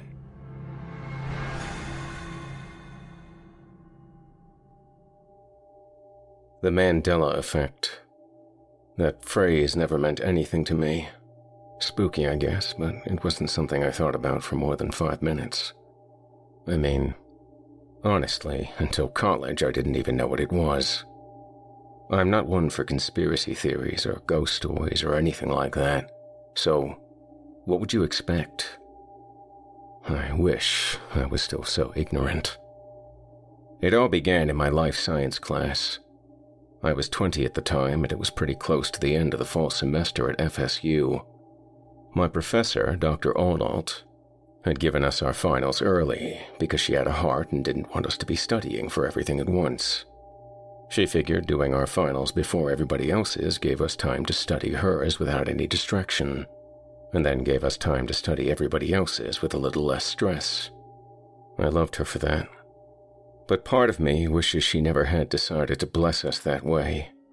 On the last day of class, most people skipped. Everybody knew we weren't really doing anything, and everybody just wanted to be done for the semester. Still, some of us were bound by the attendance policies in our scholarships, and others, just out of courtesy to Dr. Arnault, showed up. I personally was present because I loved her class. One more hour and 15 minutes of her teaching was a win for me. And hell, I had nothing better to do. She began the class slightly differently than she usually did. We'd often start out with a current event from earlier in the week, something about GMOs, the dramatically declining population of giraffes, or something else relating to life science. But today we looked at an older article, and something far from relative to biology. It was about the Mandela effect. I'd never heard of it before. Most of us hadn't but she was passionate about it. The old lady was usually pretty sprightly while teaching, caloric when somebody disagreed with her, but man, today, she was ecstatic. All right, for those of you considerate enough to show up for my class today, I have a treat for you. I'm going to teach you all about something that you'll probably never forget. Or maybe you'll blow it off. I don't know. But if this intrigues you like it did me, I'm sure you'll be happy you arrived. Can somebody tell me when Nelson Mandela died? Everyone looked around confusedly. Then, a girl raised her hand. He died a couple of years ago? 2012, I think? She slowly nodded, studying the class like she was waiting for something. And she found that something. Seagrave, she pointed to a boy in the class. Why the confused face?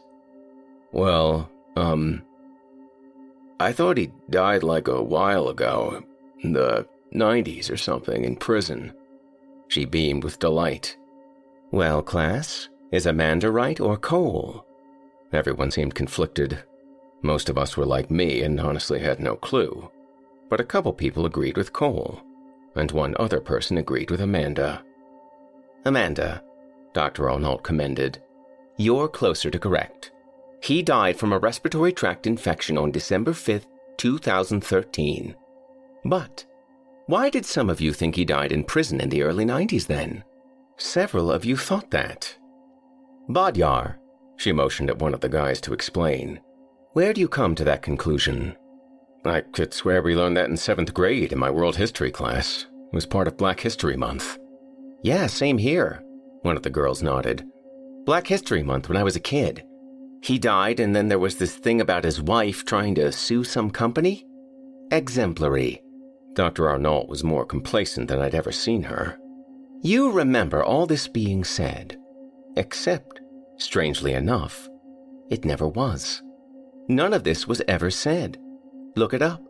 Go to Google and search Nelson Mandela death. You'll find nothing about the 90s or a prison. For that matter, type in Nelson Mandela prison death. You won't find a CNN article or a documentary about his funeral, which was televised all over the globe. You won't find his purported cause of death, and you'll find nothing about the riots in South African cities afterward. Because none of it happened. This left me a little weirded out. Most of the class was silent now and waiting for her to make sense of it. It's a phenomenon known as the Mandela effect, she grinned.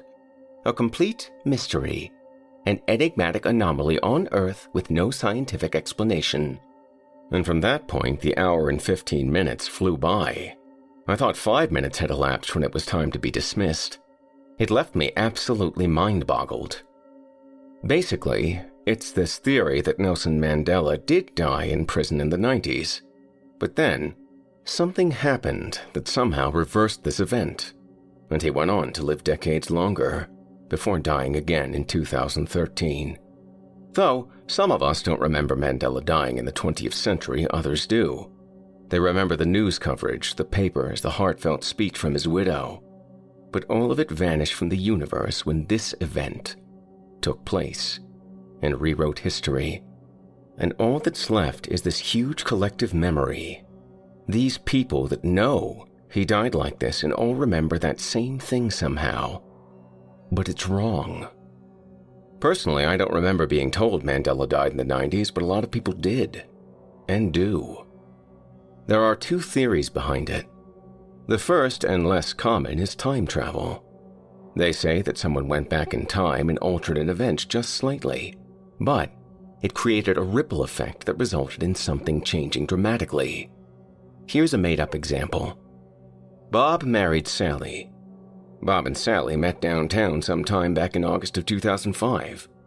Bob's dog just got ran over and he was grieving. And when he saw Sally walking her dog, he couldn't help but walk over and talk to her. Before long, they were in love and married. Well, then, Jake goes back in time to the same town around the same time. Jake is driving on the road about the same time Bob's dog got run over. But since Jake's driving, and he's in front of the car that hit Bob's dog, and since Jake is a better driver, he comes to a halt and never hits it. The dog runs back over to Bob completely fine. So, now, when Bob goes downtown, he doesn't think twice when he sees Sally walking her dog, and they never say a word to each other. They each get married to somebody else, and now their son, who could have cured cancer or something, never exists. But Time travel is believed to be entirely fictional and improbable. The more common theory is that there are several universes, all alternate, and that sometimes they rub shoulders, or, essentially, cross paths. Like two cars in a really minor accident, a fender bender. Universe A rear ends Universe B, and almost everything is the same except Universe A needs a new bumper. Well, in literal terms, now something between Universe A and Universe B is swapped. Nelson Mandela lived in 2013 and died of a respiratory tract infection and not in prison in the 90s. And now, everybody in Universe B thought he died from a lung infection instead of in an African jail. This one's the commonly believed one. After Dr. Arnault's class, I looked more into it, and there are other examples too. Take the Berenstein Bears, for example. We all read those books as kids, or at least our parents read them to us. Well, without looking, how was their name spelled? Berenstein? Berenstain? Which one? If you said Berenstein, you're one of thousands of others that would bet their house you're right. But you're wrong. It was never spelled that way. And what about Curious George? Did he have a tail? What position is the thinker making? Is his fist pressed against his head, or is his hand not even balled up, slumped into his cheek, his fingers extending all the way to his chest? Curious George does not have a tail, and the thinker is doing the latter position. These things may seem silly, but if they're wrong, why do so many people believe them to be true? Personally, I have my own theory about the Berenstain Bears and Curious George. When you read the name Berenstain, it looks Jewish or German. And, like many Jewish or German surnames, you think of it ending in Stein instead of Stain. Take, for instance, Goldstein, Pearlstein. Hell, Einstein. We all know that name. Berenstain just doesn't look right. And over time, our minds fill in an A with an E. Same with Curious George. He's a monkey, for God's sakes. Of course, we think he had a tail. He's even commonly portrayed hanging from a vine, with his head down and his butt up in the air, as if he's hanging from his tail. These are more like the power of suggestion. Through external factors, our memories of these simple things were altered. But then you have the thinker, King Tut's burial mask, and Nelson Mandela, of course. If the thinker really is posing with his hand in a relaxed, non curled flat motion pressed against his cheek, which is folding over his knuckles, why do we remember his hand completely balled up and resting against his head? And not just us, but popular cartoons depict it this way as well. Why do so many people make this mistake? And King Tut's burial mask? What is on the top of the mask, right between his eyes? There's a figure depicted there. An animal, to be more specific. For those of you that thought snake, duh, you're like me. But you're wrong. At least partly. There's a snake and a bird a bird that looks so outlandish and unnatural in that mask that I can't even look at it without shaking my head. There couldn't have been two animals. That looks ridiculous. Look it up on Google and see for yourself. I remember in sixth grade I had a world history textbook with that burial mask on the cover. I looked at that thing every damn day. Hell, when I was nodding in class, that's where my eyes fell. Down onto the cover of that book, which was sitting on my desk. I never saw that bird. I thought that maybe it could have just been the angle, but the bird sticks out so far that there's no way you can't see it. Unless the mask was turned completely away from you, which it never is. And if it was, you wouldn't be able to see the snake either. I'm not the only one that remembers it looking like this. Popular cartoons draw it wrong all the time, too. But there was always a bird on that thing, since 1323 BC. Well, enough of my rambling. You might be wondering what all this has to do with me. See, after Dr. Arnold's class that day, I couldn't get this off my mind. I was so spooked out by it, so morbidly intrigued that it just occupied my thoughts. I felt like I was a victim of it. But still, it wasn't some grand epiphany of mine, some life changing philosophy. After all, I was too busy studying for exams to ponder it that often. But all that changed when I sat down with my friend Asher a week later for breakfast. Asher and I have been friends since first grade. We met at Tawas City Christian Academy in Michigan, in a town with a population of less than 10,000. It was always freezing there, dreary and gray and silent. You could see the whole town from a five story building, there were miles and miles of abandoned cornfields, and the only real moneymaker in the town was its small harbor at which fishing occurred. I discovered later on that apparently in other countries, Tawas City, Michigan is known as the bird watching capital of the world. Purportedly, a vast array of bird species migrate there, and it's great for bird watching. I never noticed that. All I can remember is the snowy gray skies, the silent cornfields, and the feeling that if the place was wiped off the face of the earth, no one would ever notice. Naturally, the public school was puny, but the private school, it hardly existed. In my class, there were 15 of us, 16 including the teacher. So I thought. I'm starving, man, Asher sighed, walking ahead of me into the diner. It was early on a Saturday morning. It was the last week of the semester, and we'd been studying like crazy. We figured our day would be spent doing the same thing as usual an amalgamation of studying endlessly and resisting the urge to buy Adderall, which was pretty prominent on the campus around that time. But my day didn't consist of that at all. We sat down at our usual booth. Asher's hair as red and messy as usual. He was a ginger, and a mischievous one at that. He was a prankster, and barely passed his classes. He was here for the booze and the girls, and his grades reflected it. But as best friends do, I forced him to study and pass. Still, breakfast was a school free zone. All mention of classes and tests were off limits at the diner. Here, we wanted to rid our minds of it all. The last time we met up, I went on and on and on about the Mandela effect, to the point he wanted to shove scissors in his ears, so I tried not to mention it today. I'm telling you, man, he sipped his coffee. When this is over, we are partying like crazy. Like crazy, Sean. I don't want to remember where I am when I wake up that morning. I chuckled. yeah, man, for sure. Don't you sometimes wish we were back at Tawas Christian? I mean, not back in Tawas City, but mm, just the classes. we thought they were so hard. We both laughed. God, we were wrong. Yeah, that was a whole different universe, bro. Shit was so easy compared to now, and there were only 14 of us in total, unless you include Miss Davis, which is fucking crazy. 14?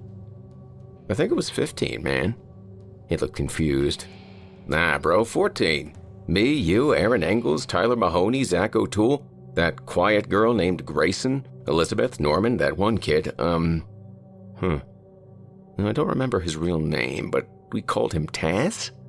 We called him Taz because he talked so fast nobody could hear what the fuck he was saying. I chuckled as I remembered him. There was Brian Reed, Amy, the twins, George and Jordan Reynolds, and that one nerdy kid, uh, Dylan, and then Miss Davis. That's 15, including her. And Eve. He squinted his eyes. Who? Eve. The shy girl, remember? Short, blonde, brown eyes, didn't talk to anybody? He shook his head. That was it, man. There were 14 of us. No, dude, I replied. There was Eve. I've been waiting for you to name her the whole time. He just looked at me like I was telling him bread was a liquid.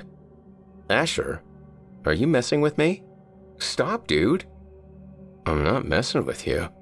There just wasn't an Eve. I distinctly remember 14 of us. Remember? Four girls, ten guys. No, I shook my head.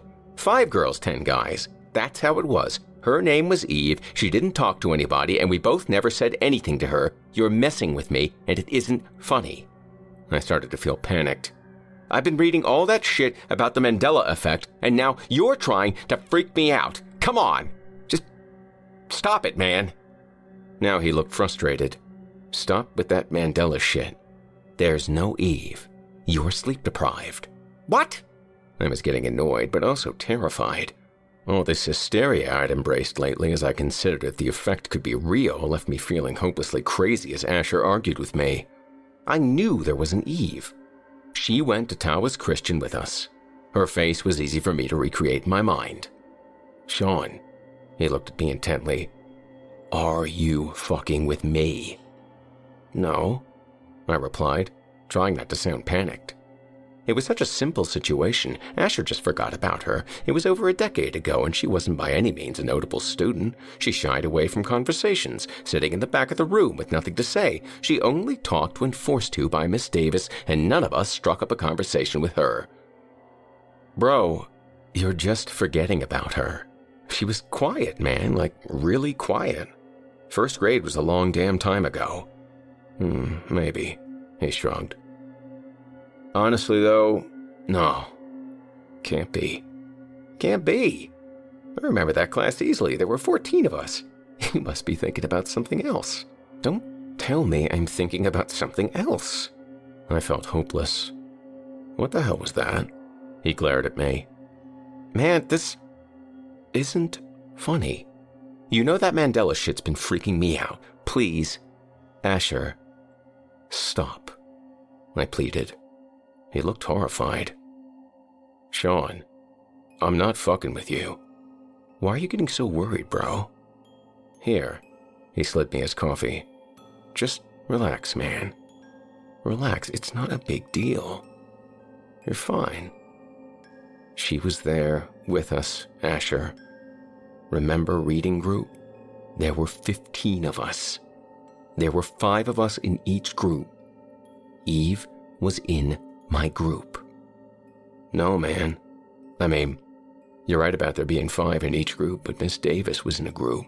Remember? No. She walked around and supervised, I argued. Asher, Eve was in my group.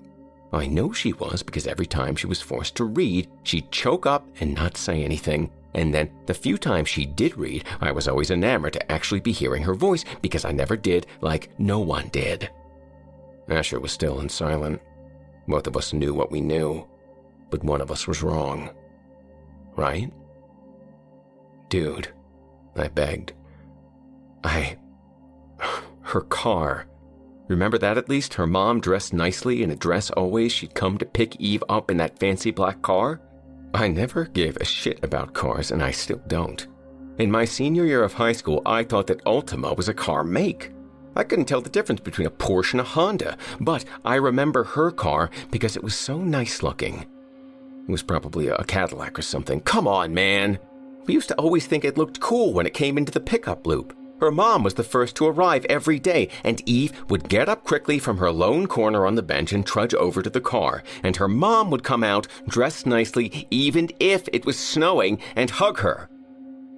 Every single time, and she always smelled nice because her mom hugged her every morning too and got her perfume on her. Now Asher actually looked worried. Sean, he shook his head. I don't remember her. I'd say you're thinking of someone else from another school, but we've gone to the same school since first grade, and I don't remember her. Ever. Maybe it was someone you met in preschool. No, no, no. We both talked to her. She was in my reading circle in Miss Davis's class. What about after that? You're only talking about first grade. I don't remember her after that. She must have moved, but she was in first grade. That's probably why you forget her. She moved, and you just remember all of us that graduated fifth grade there. No, man. I remember first grade too. She wasn't there. Miss Davis was my favorite teacher. I remember that year easy. There wasn't a girl named Eve. I don't really know why, but I felt like crying. Imagine that all your life you never believed in ghosts. Then, you see this horror movie or something, and there's a scene where the main character is looking in a mirror, and then his reflection stops following him and does its own thing. And it's horrifying. After that, you just keep thinking about the scene because it scared you so much. But hey, it's just a movie. It's not real. And that's the only thing keeping you from never looking into mirrors again. But then you figure out the movie's based on a true story. Oh, okay. Anybody could say that it's based on a true story, like all horror movies. Just because it could be true doesn't mean it is. Nothing hitting close to home. And then it happens to you. You get out of the shower, you're drying off, and you happen to look into the mirror. You raise your towel to dry off your hair, but when your reflection comes into view, its arms are at its side, and it's staring at you. Holy shit. You're terrified. It's real. It happened to you, and there's no denying it. That's how I felt at that table. Maybe it wasn't as concrete, but I knew Eve was in that class. I remembered her like the back of my hand. But Asher didn't. Not at all. It was just like the bird on King Tut's burial mask, like the thinker's flimsy hand stretching the skin of his cheek, like the absent footage of Nelson Mandela's huge funeral in the early 90s. I felt like I was going to have a panic attack. For the rest of the day, I didn't study anything. I was too overwhelmed. I tried my hardest to assimilate Eve into a preschool memory, but she was incompatible. She didn't fit. She didn't fit in my neighborhood growing up. She didn't fit anywhere but Miss Davis's first grade class. Finally, that night, I called my mother on the phone. At this point, I wasn't entirely convinced I was witnessing the Mandela effect, Some part of me figured Asher had just smoked too much reefer in high school and forgot about her, and I knew how to find out if I was right. I told my mom that she wouldn't hear much from me this week because of all the studying I'd be doing, which she totally respected, so she was pretty surprised when I called her. Hey, Sean! She sounded excited. What's up? Hey, Mom. Um, I wanted to ask you something. Do you remember a girl named Eve in Miss Davis's class? A short blonde girl with brown eyes? That's a random question, she replied. Um, no. It doesn't ring a bell. On your seventh birthday, you invited over all the kids, but I don't remember an Eve. Yeah, I invited her, but she didn't come. I remembered. She was really shy. That's probably why you forgot her. Well, I have some pictures of you in first grade. I could send them to you and you could point her out to me if you see her in them. Why are you asking anyway? Well, Asher doesn't remember her either. It's just weirding me out a little. I chuckled, trying to hide my nervousness. Yeah, it'd be cool if you sent those pictures. Do you have the one of the whole class? The one with all 14 of you? The words left me severely uncomfortable. Um, 15. There were 15 of us, Mom. No, 14, I thought. What the fuck? I whispered. Mom, yeah, just send me the pictures if you can. Oh, okay. Is everything okay, Sean? Just feeling weird. It's it's weird nobody remembers her. Oh, I don't have the class picture, she sighed. I wish I did. Asher's mom might. See if Asher can get it from her. But I'll send you the ones I have. Okay. Thanks, Mom. We talked a bit longer after that, but my mind wasn't occupied by the conversation. All I could think about was Eve.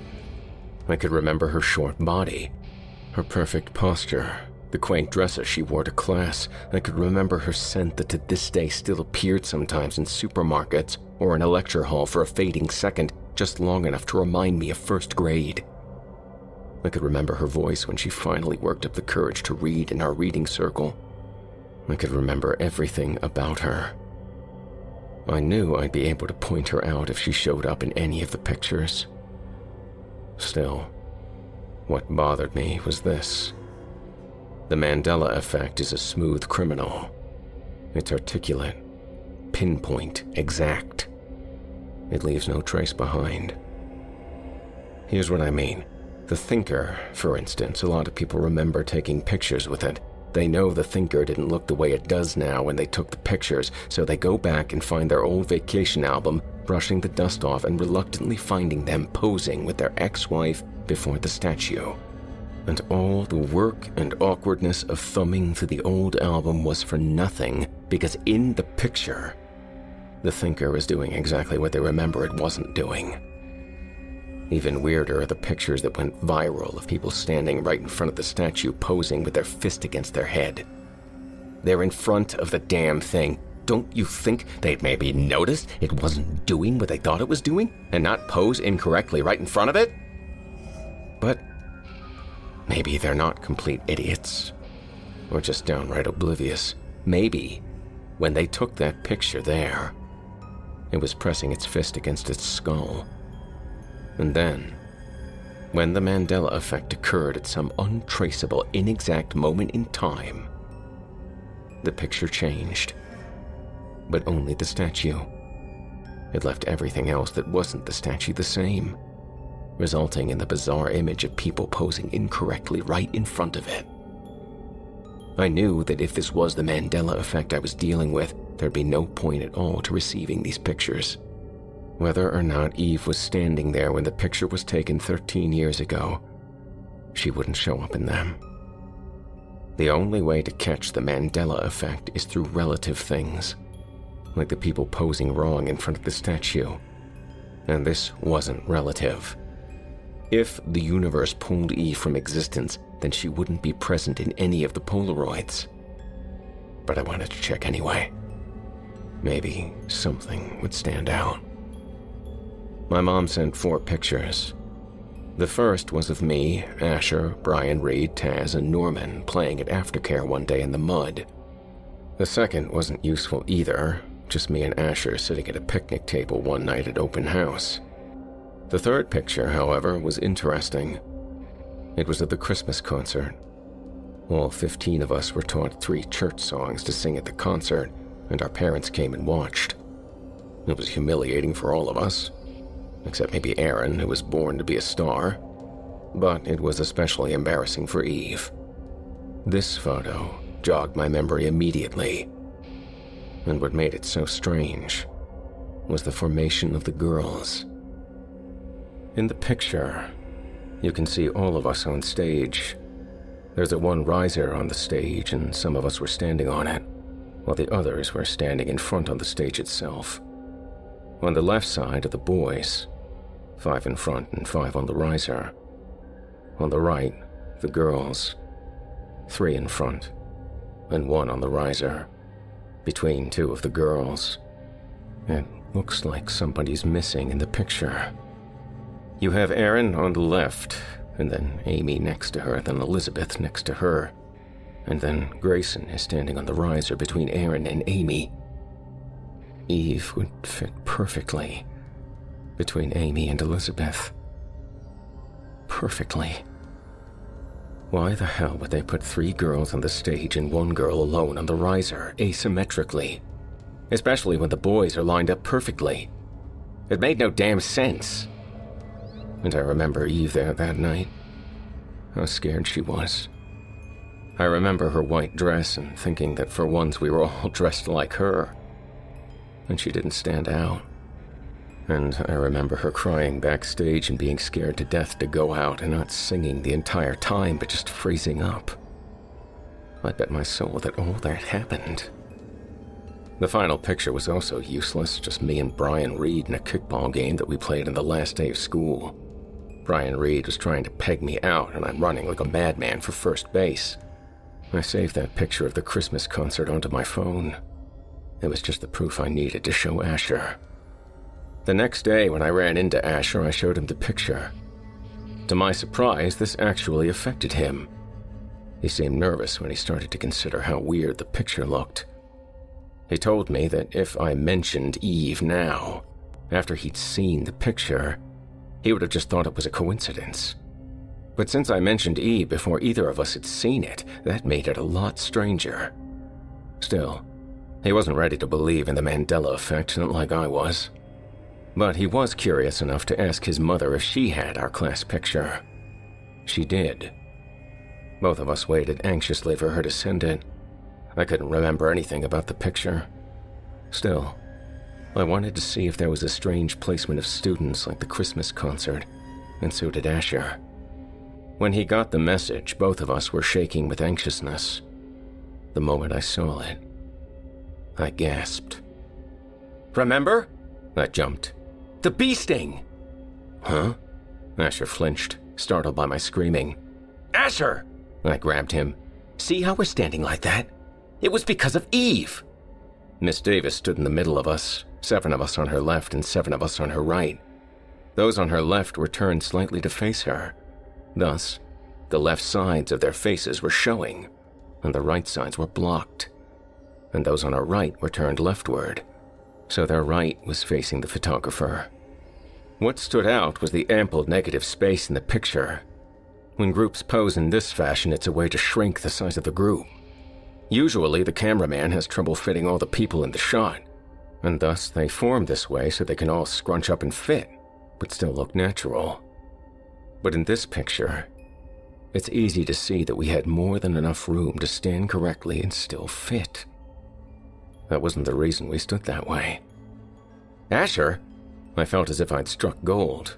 We're all posed like that because Eve got stung by a bee. Dude, tell me you remember. We were going in to take a picture and she got stung right underneath her right eye.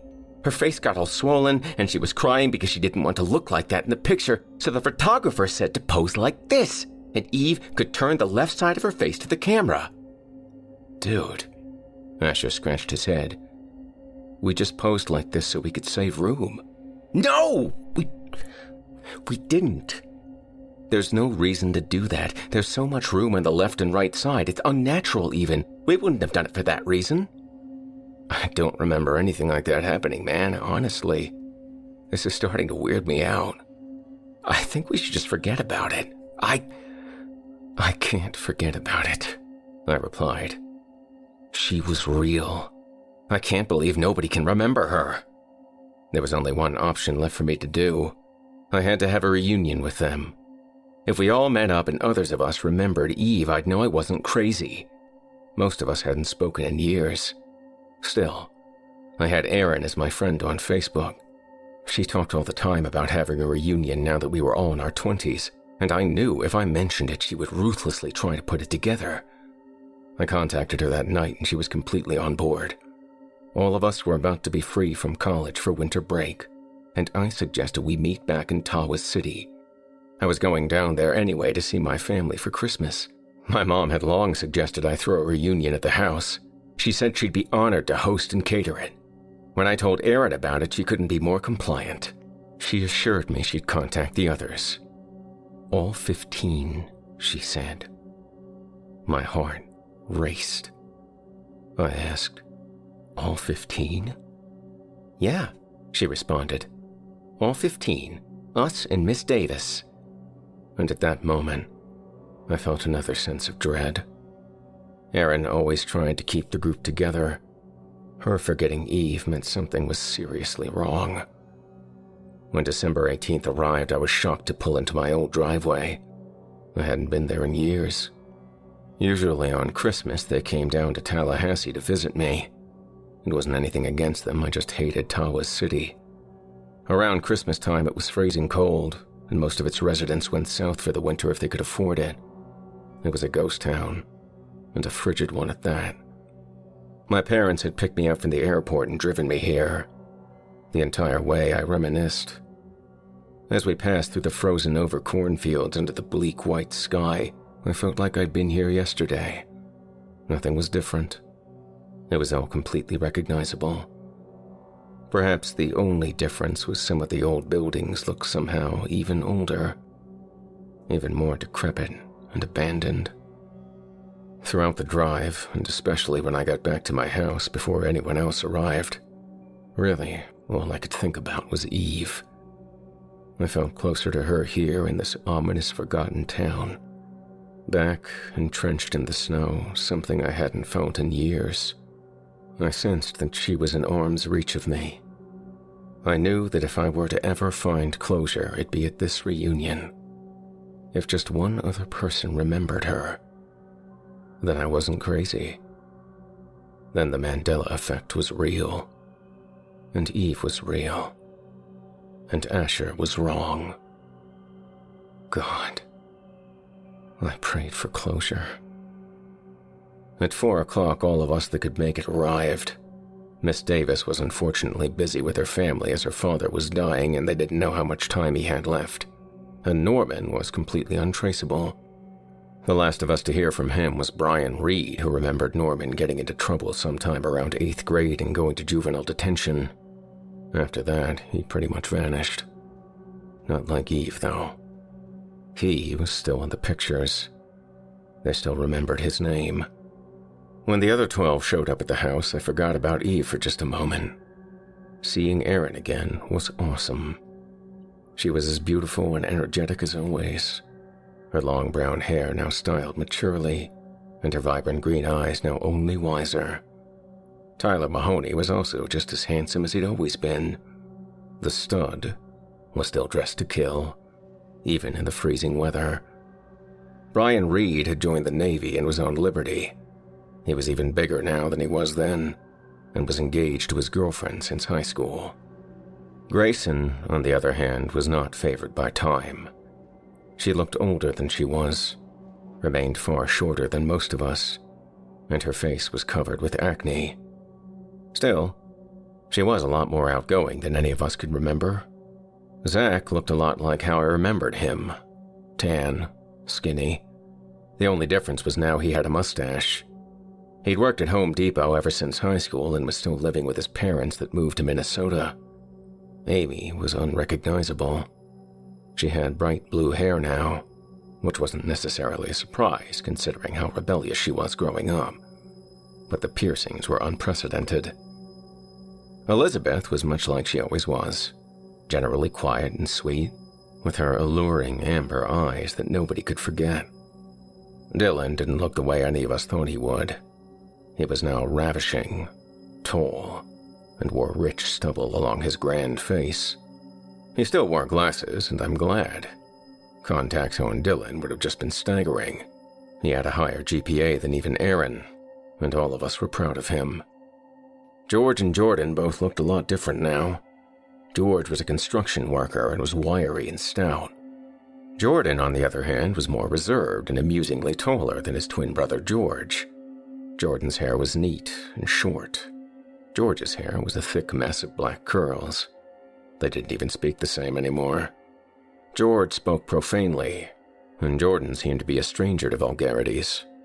It was intriguing to see them so different. Taz was just as goofy as ever. To our surprise, he'd been going to college and was working on a business degree, but when he talked about something he was passionate about, you couldn't understand a word he was saying. The moment he stepped inside, he blabbered on and on and on, and all we could do was laugh. He was just as crazy as ever. Asher and I were generally believed to look the same. Asher's hair was still red, mine still brown. His eyes were still green, mine blue.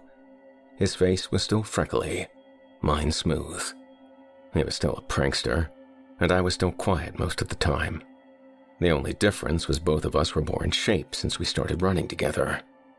But the complacent joy of seeing all my friends again only distracted me for a short while. Before long, my thoughts were back on Eve.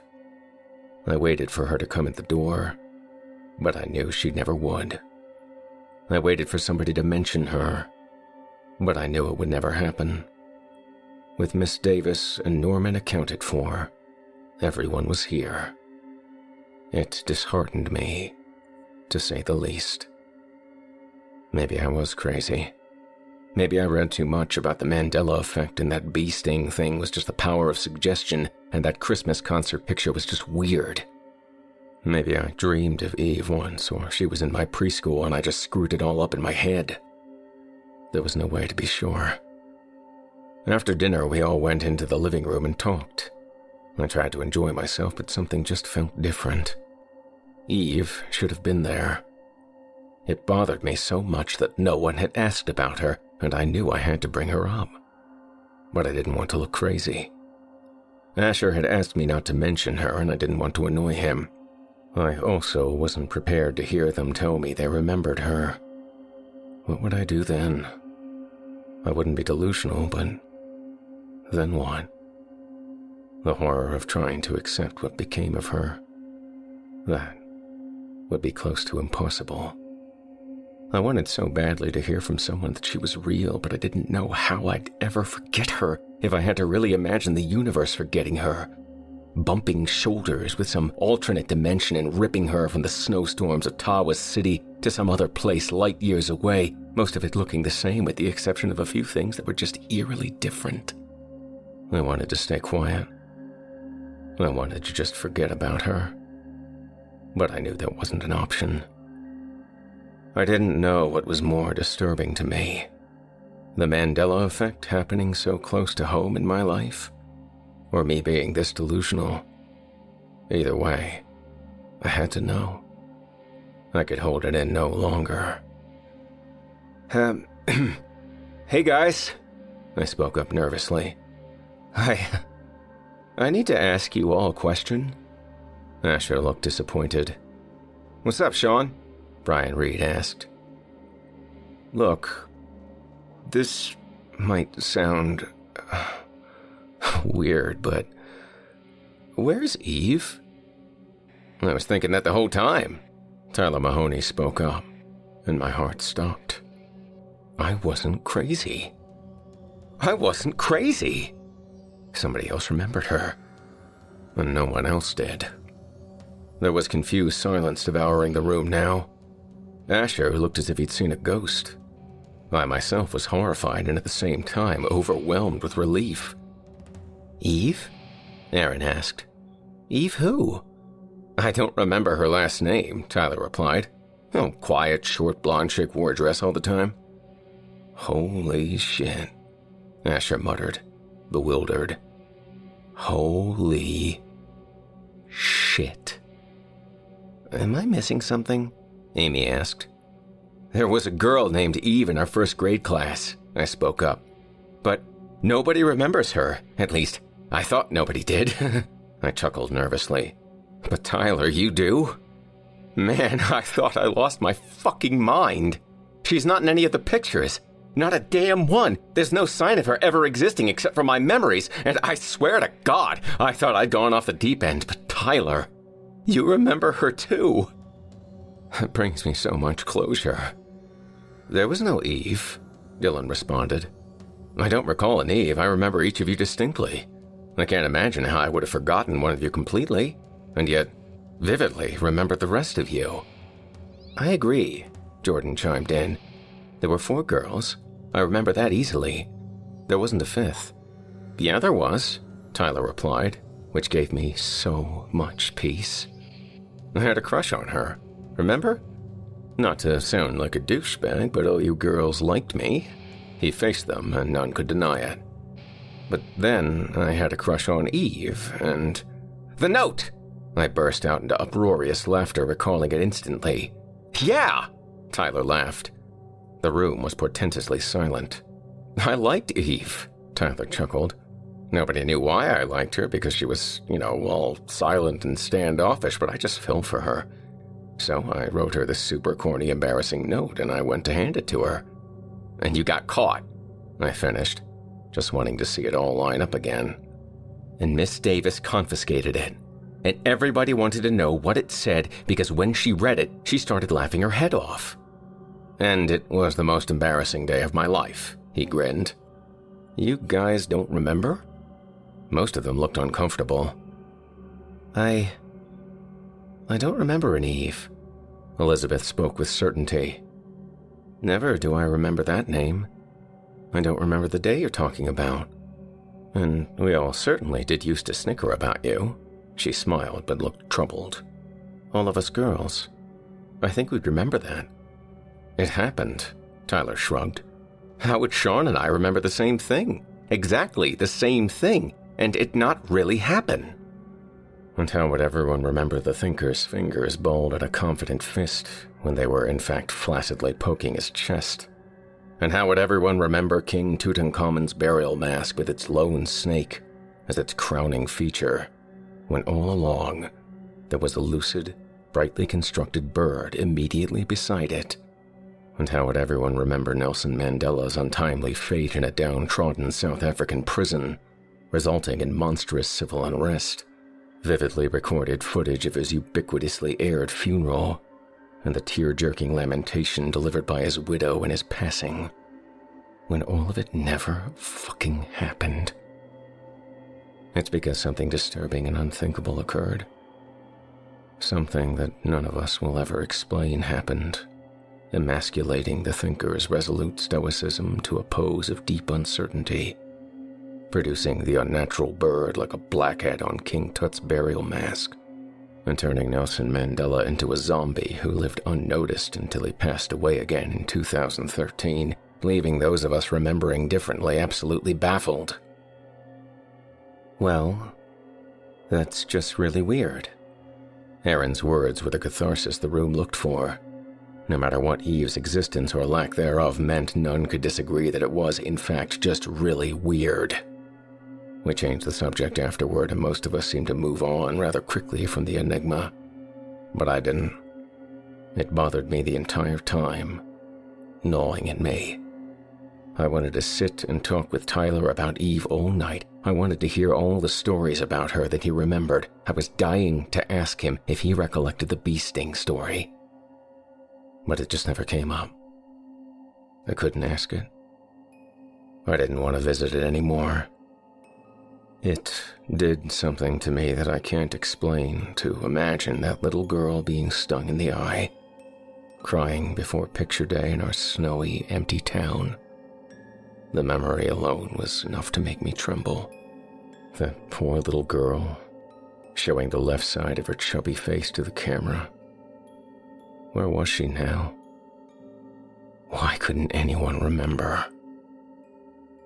I did my best to just forget. But Eve was stuck in my head. I know I'd never forget about her. The Mandela effect was real. She really did exist once, and now she didn't. What the hell happened to her then? I mean, really? Oh, was just too terrifying to think about. And I couldn't forget it, no matter how desperately I tried. Asher seemed to be in my boat. Most of them stayed the night at my house since there wasn't a motel in the entire town, and the majority of our parents had moved.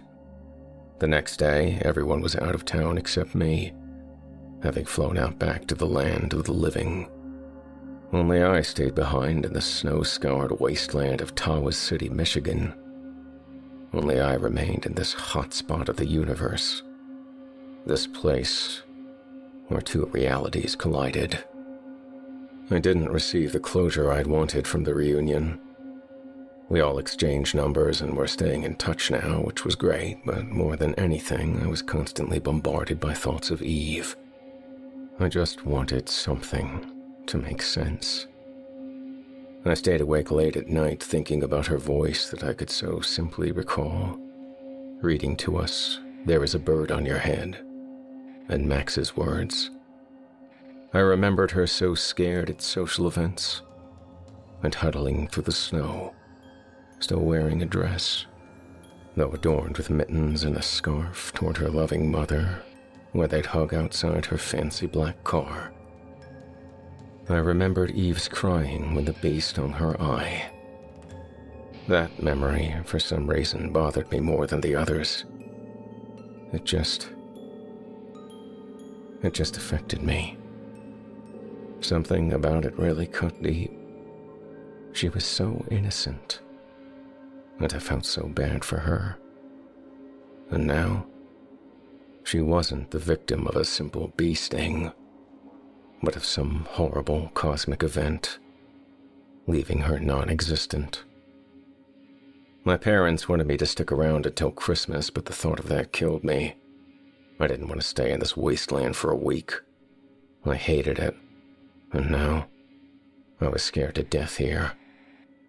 Would I get ripped from my reality into the cosmos? It happened here once already. This mystery just consumed the town to me, drenching it and leaving me constantly reminded of Eve, the girl that stopped existing. Days passed, and all I did was sit in the living room and watch TV. I enjoyed seeing my parents when they were around, but both worked, and this meant I spent a lot of time alone at the house, which I abhorred. Eventually, I dug through my old closet to find something that might be from first grade. I didn't find anything. I did, however, hold in my hands the picture that Eve was yanked from. The one where she should be between Elizabeth and Amy, but she isn't. She's not there. And there's just that unnatural space in between. Bastard universe. It's so smug, so omnipotent, that it can leave clues as gaping as this. And yet, still, there's just no way to prove she's real. But then, on Christmas Eve, it happened. I got a text from Tyler. Sean, I read up on the Mandela effect. That shit's got me fucked up. I think that is what happened. But I remember something now, and this might really prove Eve existed for sure. The note I wrote her. You stole it. You took it off Miss Davis's desk and gave it back to me, but then I told you to keep it and throw it away. You told me later on that you never threw it away, but took it home and showed your parents and laughed your ass off every time you read it. Where is it? If you still have it, it'll be proof. Holy shit, I gasped when I read the text. Holy shit, you're completely right, Tyler. I'm gonna find that note. I swear to God I will, and when I do, I'll send you pictures. Then we can prove she's real for sure. Now, I know what some of you are thinking. Wouldn't the note not exist now, too? Well, no. See, when the Mandela effect occurs, only things directly relating to what was changed are altered.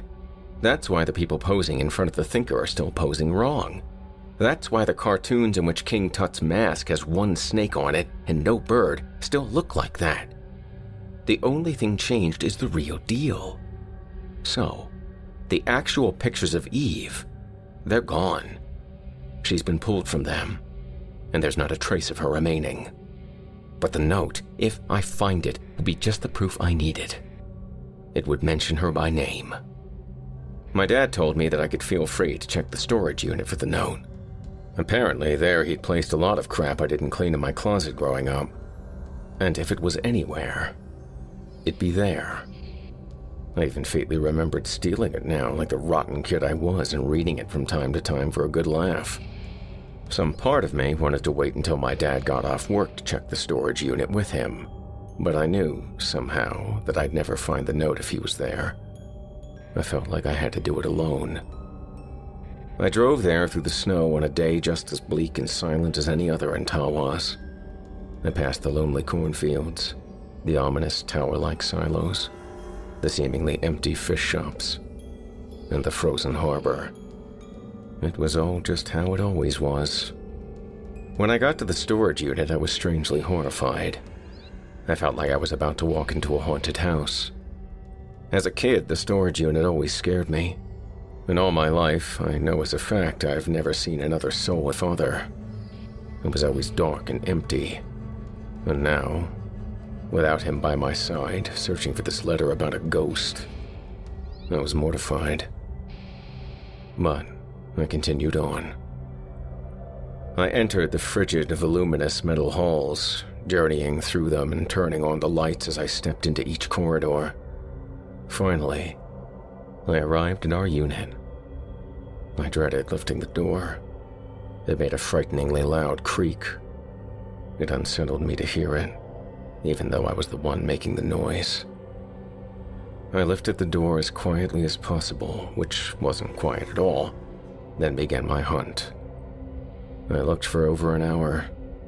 I could barely reach the boxes in the back, and each one was filled to the brim with junk usually sporting a silverfish or two.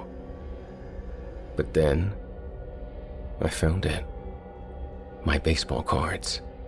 These were from first grade. They were in a plastic container barely visible under the pile of junk in which it resided, but I grabbed the box, sliding it out of its tomb and into my arms.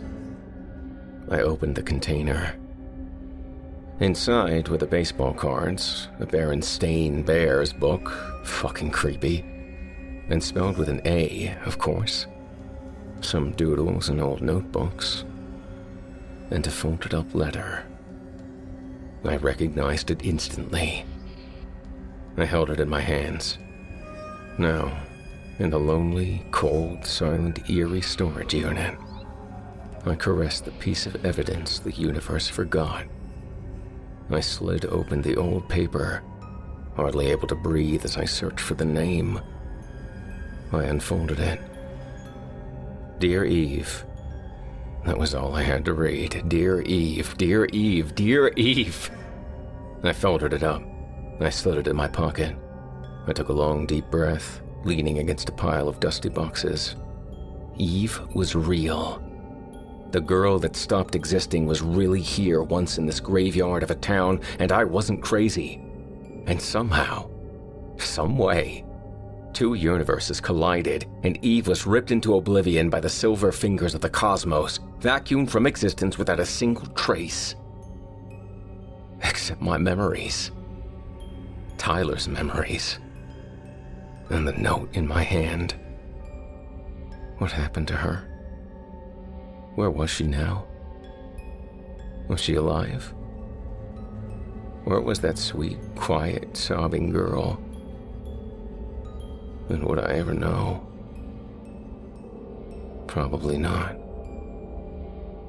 She's in a place where Curious George has a tail. and where children grew up reading the Berenstain Bears.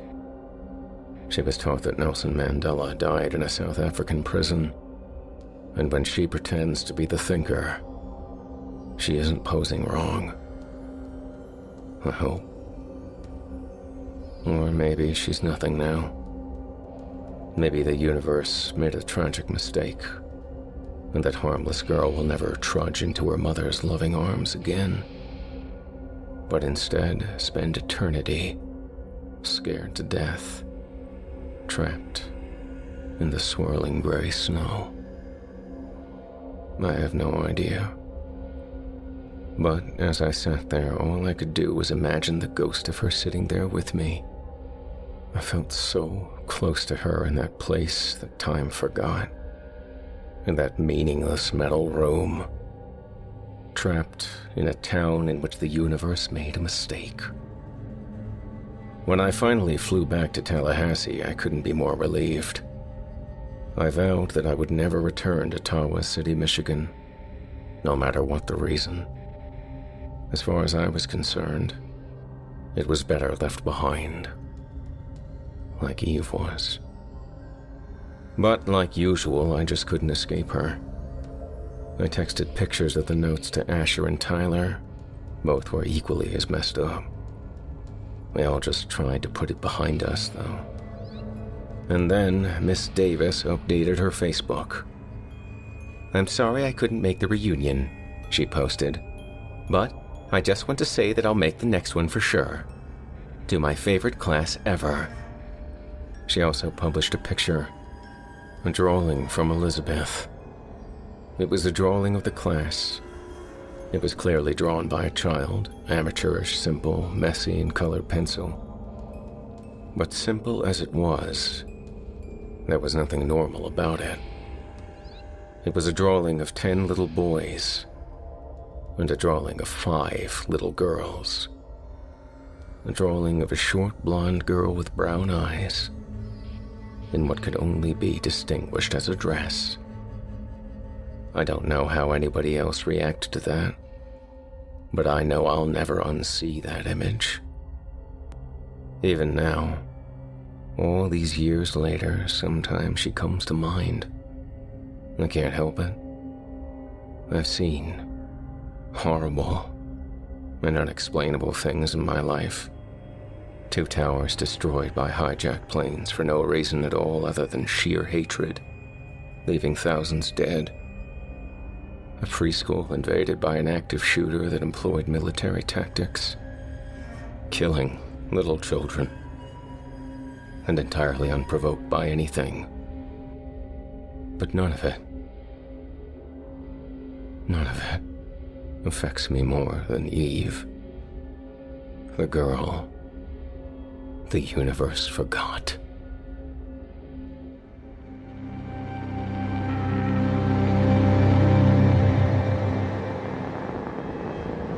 You've been listening to The Girl the Universe Forgot by author D.D. Howard, as performed by yours truly. As it turns out, listener, a hand drawn picture may just be worth far more than a thousand words. In fact, if the Mandela effect is any indication, those types of drawings may be all we have left to remember some things by. Such as in the case of that little girl named. Uh, hmm. That's odd. I can't remember her name. Wait. What was I just talking about? Hmm. Oh well, probably wasn't important.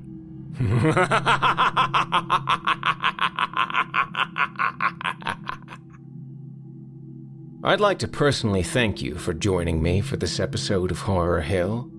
Don't forget to tune in again next week when I yet again regale you with a handful of tales to terrify, plumb from the most depraved depths of the human imagination. Tonight's episode featured tales from the very talented Jeff Sturdivant, Christa Carmen, and Dee Dee Howard. The Buzzards was written by and presented courtesy of Jeff Sturdivant. Jeff is an ABR award winning author of the book Occupational Hazards, The Blue Collar Omnibus, and several other books available on Amazon and Audible.com. He lives with his wife and two daughters in Palmer, Pennsylvania. To find Jeff Sturdivant's audiobooks, visit him at flexfiction.com. That's flex, F L E X, fiction.com.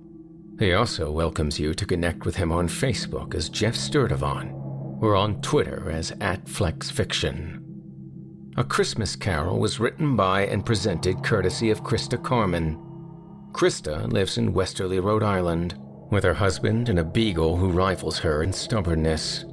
Her work has been featured in a myriad of anthologies, e-zines, and podcasts, including Unnerving Magazine, Fireside Fiction, Year's Best Hardcore Horror Volume 2, Tales to Terrify, Third Flatiron Strange Beasties, and Alban Lake's Only the Lonely. Visit ChristaCarmen.com for more details today. The Girl the Universe Forgot was written by and presented courtesy of D.D. Howard a repeat contributor to the creepypasta horror fiction community, currently residing in Florida. If you enjoyed what you've heard on tonight's program, please take a moment to stop by our iTunes page, or wherever you listen to your favorite podcasts, and leave us a five star review and a kind word. It makes a huge difference It would mean a lot to me. If you'd like to hear a premium ad free edition of tonight's and all of our other episodes, Visit simplyscarypodcast.com today and click the patrons link in the menu at the top of the screen.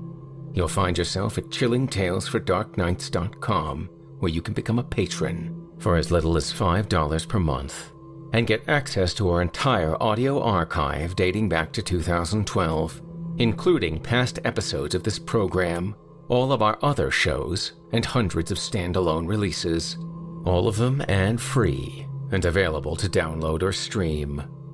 If you happen to use Facebook, Twitter, Instagram, or YouTube, you can follow and subscribe to Chilling Tales for Dark Nights there, where you'll get all of our latest updates and new releases and have the chance to interact with us each and every week. You'll find me personally on Facebook, Twitter, and Instagram as well. Finally, thanks again to today's sponsors, Upstart and Shudder, for their support of this show. As a reminder, you can see why Upstart is top ranked in their category with a 4.9 out of 5 rating on Trustpilot. And hurry to upstart.com/hill to find out how low your Upstart rate is. Checking your rate only takes a few minutes. That's upstart.com/hill. And don't forget to try Shudder free for 30 days. Go to shudder.com and use promo code HILL. That's shudder, S H U D D E R dot com, and use promo code HILL, spelled H I L L, to let them know that Jason Hill and the Horror Hill podcast sent you. Thanks so much for listening and for giving Shudder a try this month. And don't forget, when you support our sponsors, you help support the show. And that means a lot to me. Thank you for your support. Until next week, listener, when we meet up once again atop the horror hill for yet another dance with darkness. I bid you good night. Sleep tight, listener. And whatever you do, if you hear scratching at your door, don't open it. The darkness may have found you, but it's up to you to let it in.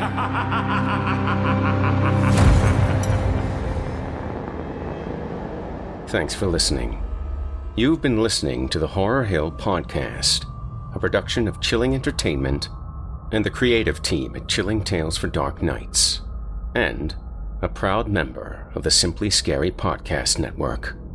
Visit simplyscarypodcast.com today to learn more about our network and our other amazing storytelling programs.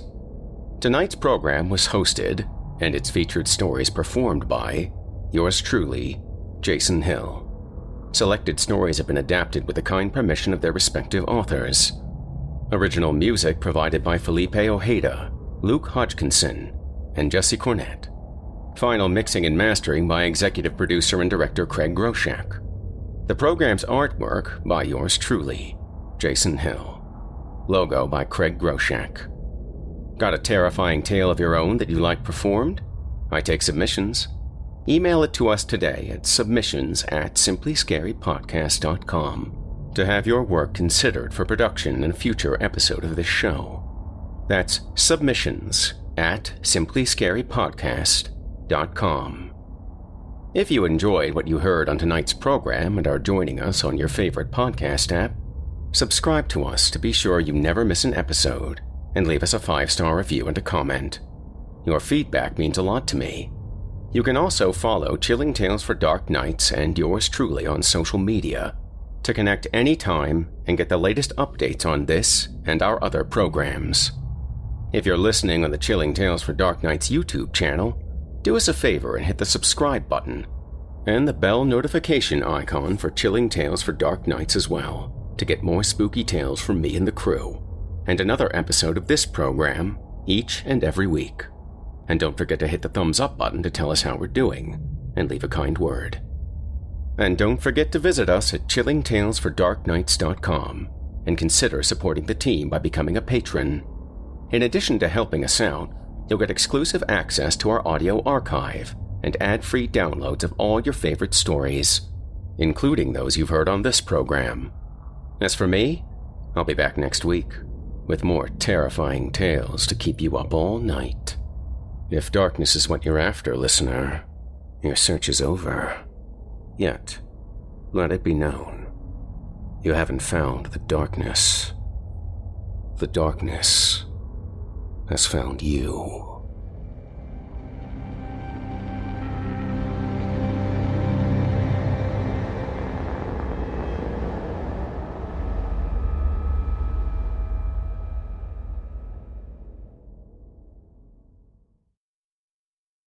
Angi has made it easier than ever to connect with skilled professionals to get all your jobs projects done well. If you own a home, you know how much work it can take, whether it's everyday maintenance and repairs or making dream projects a reality.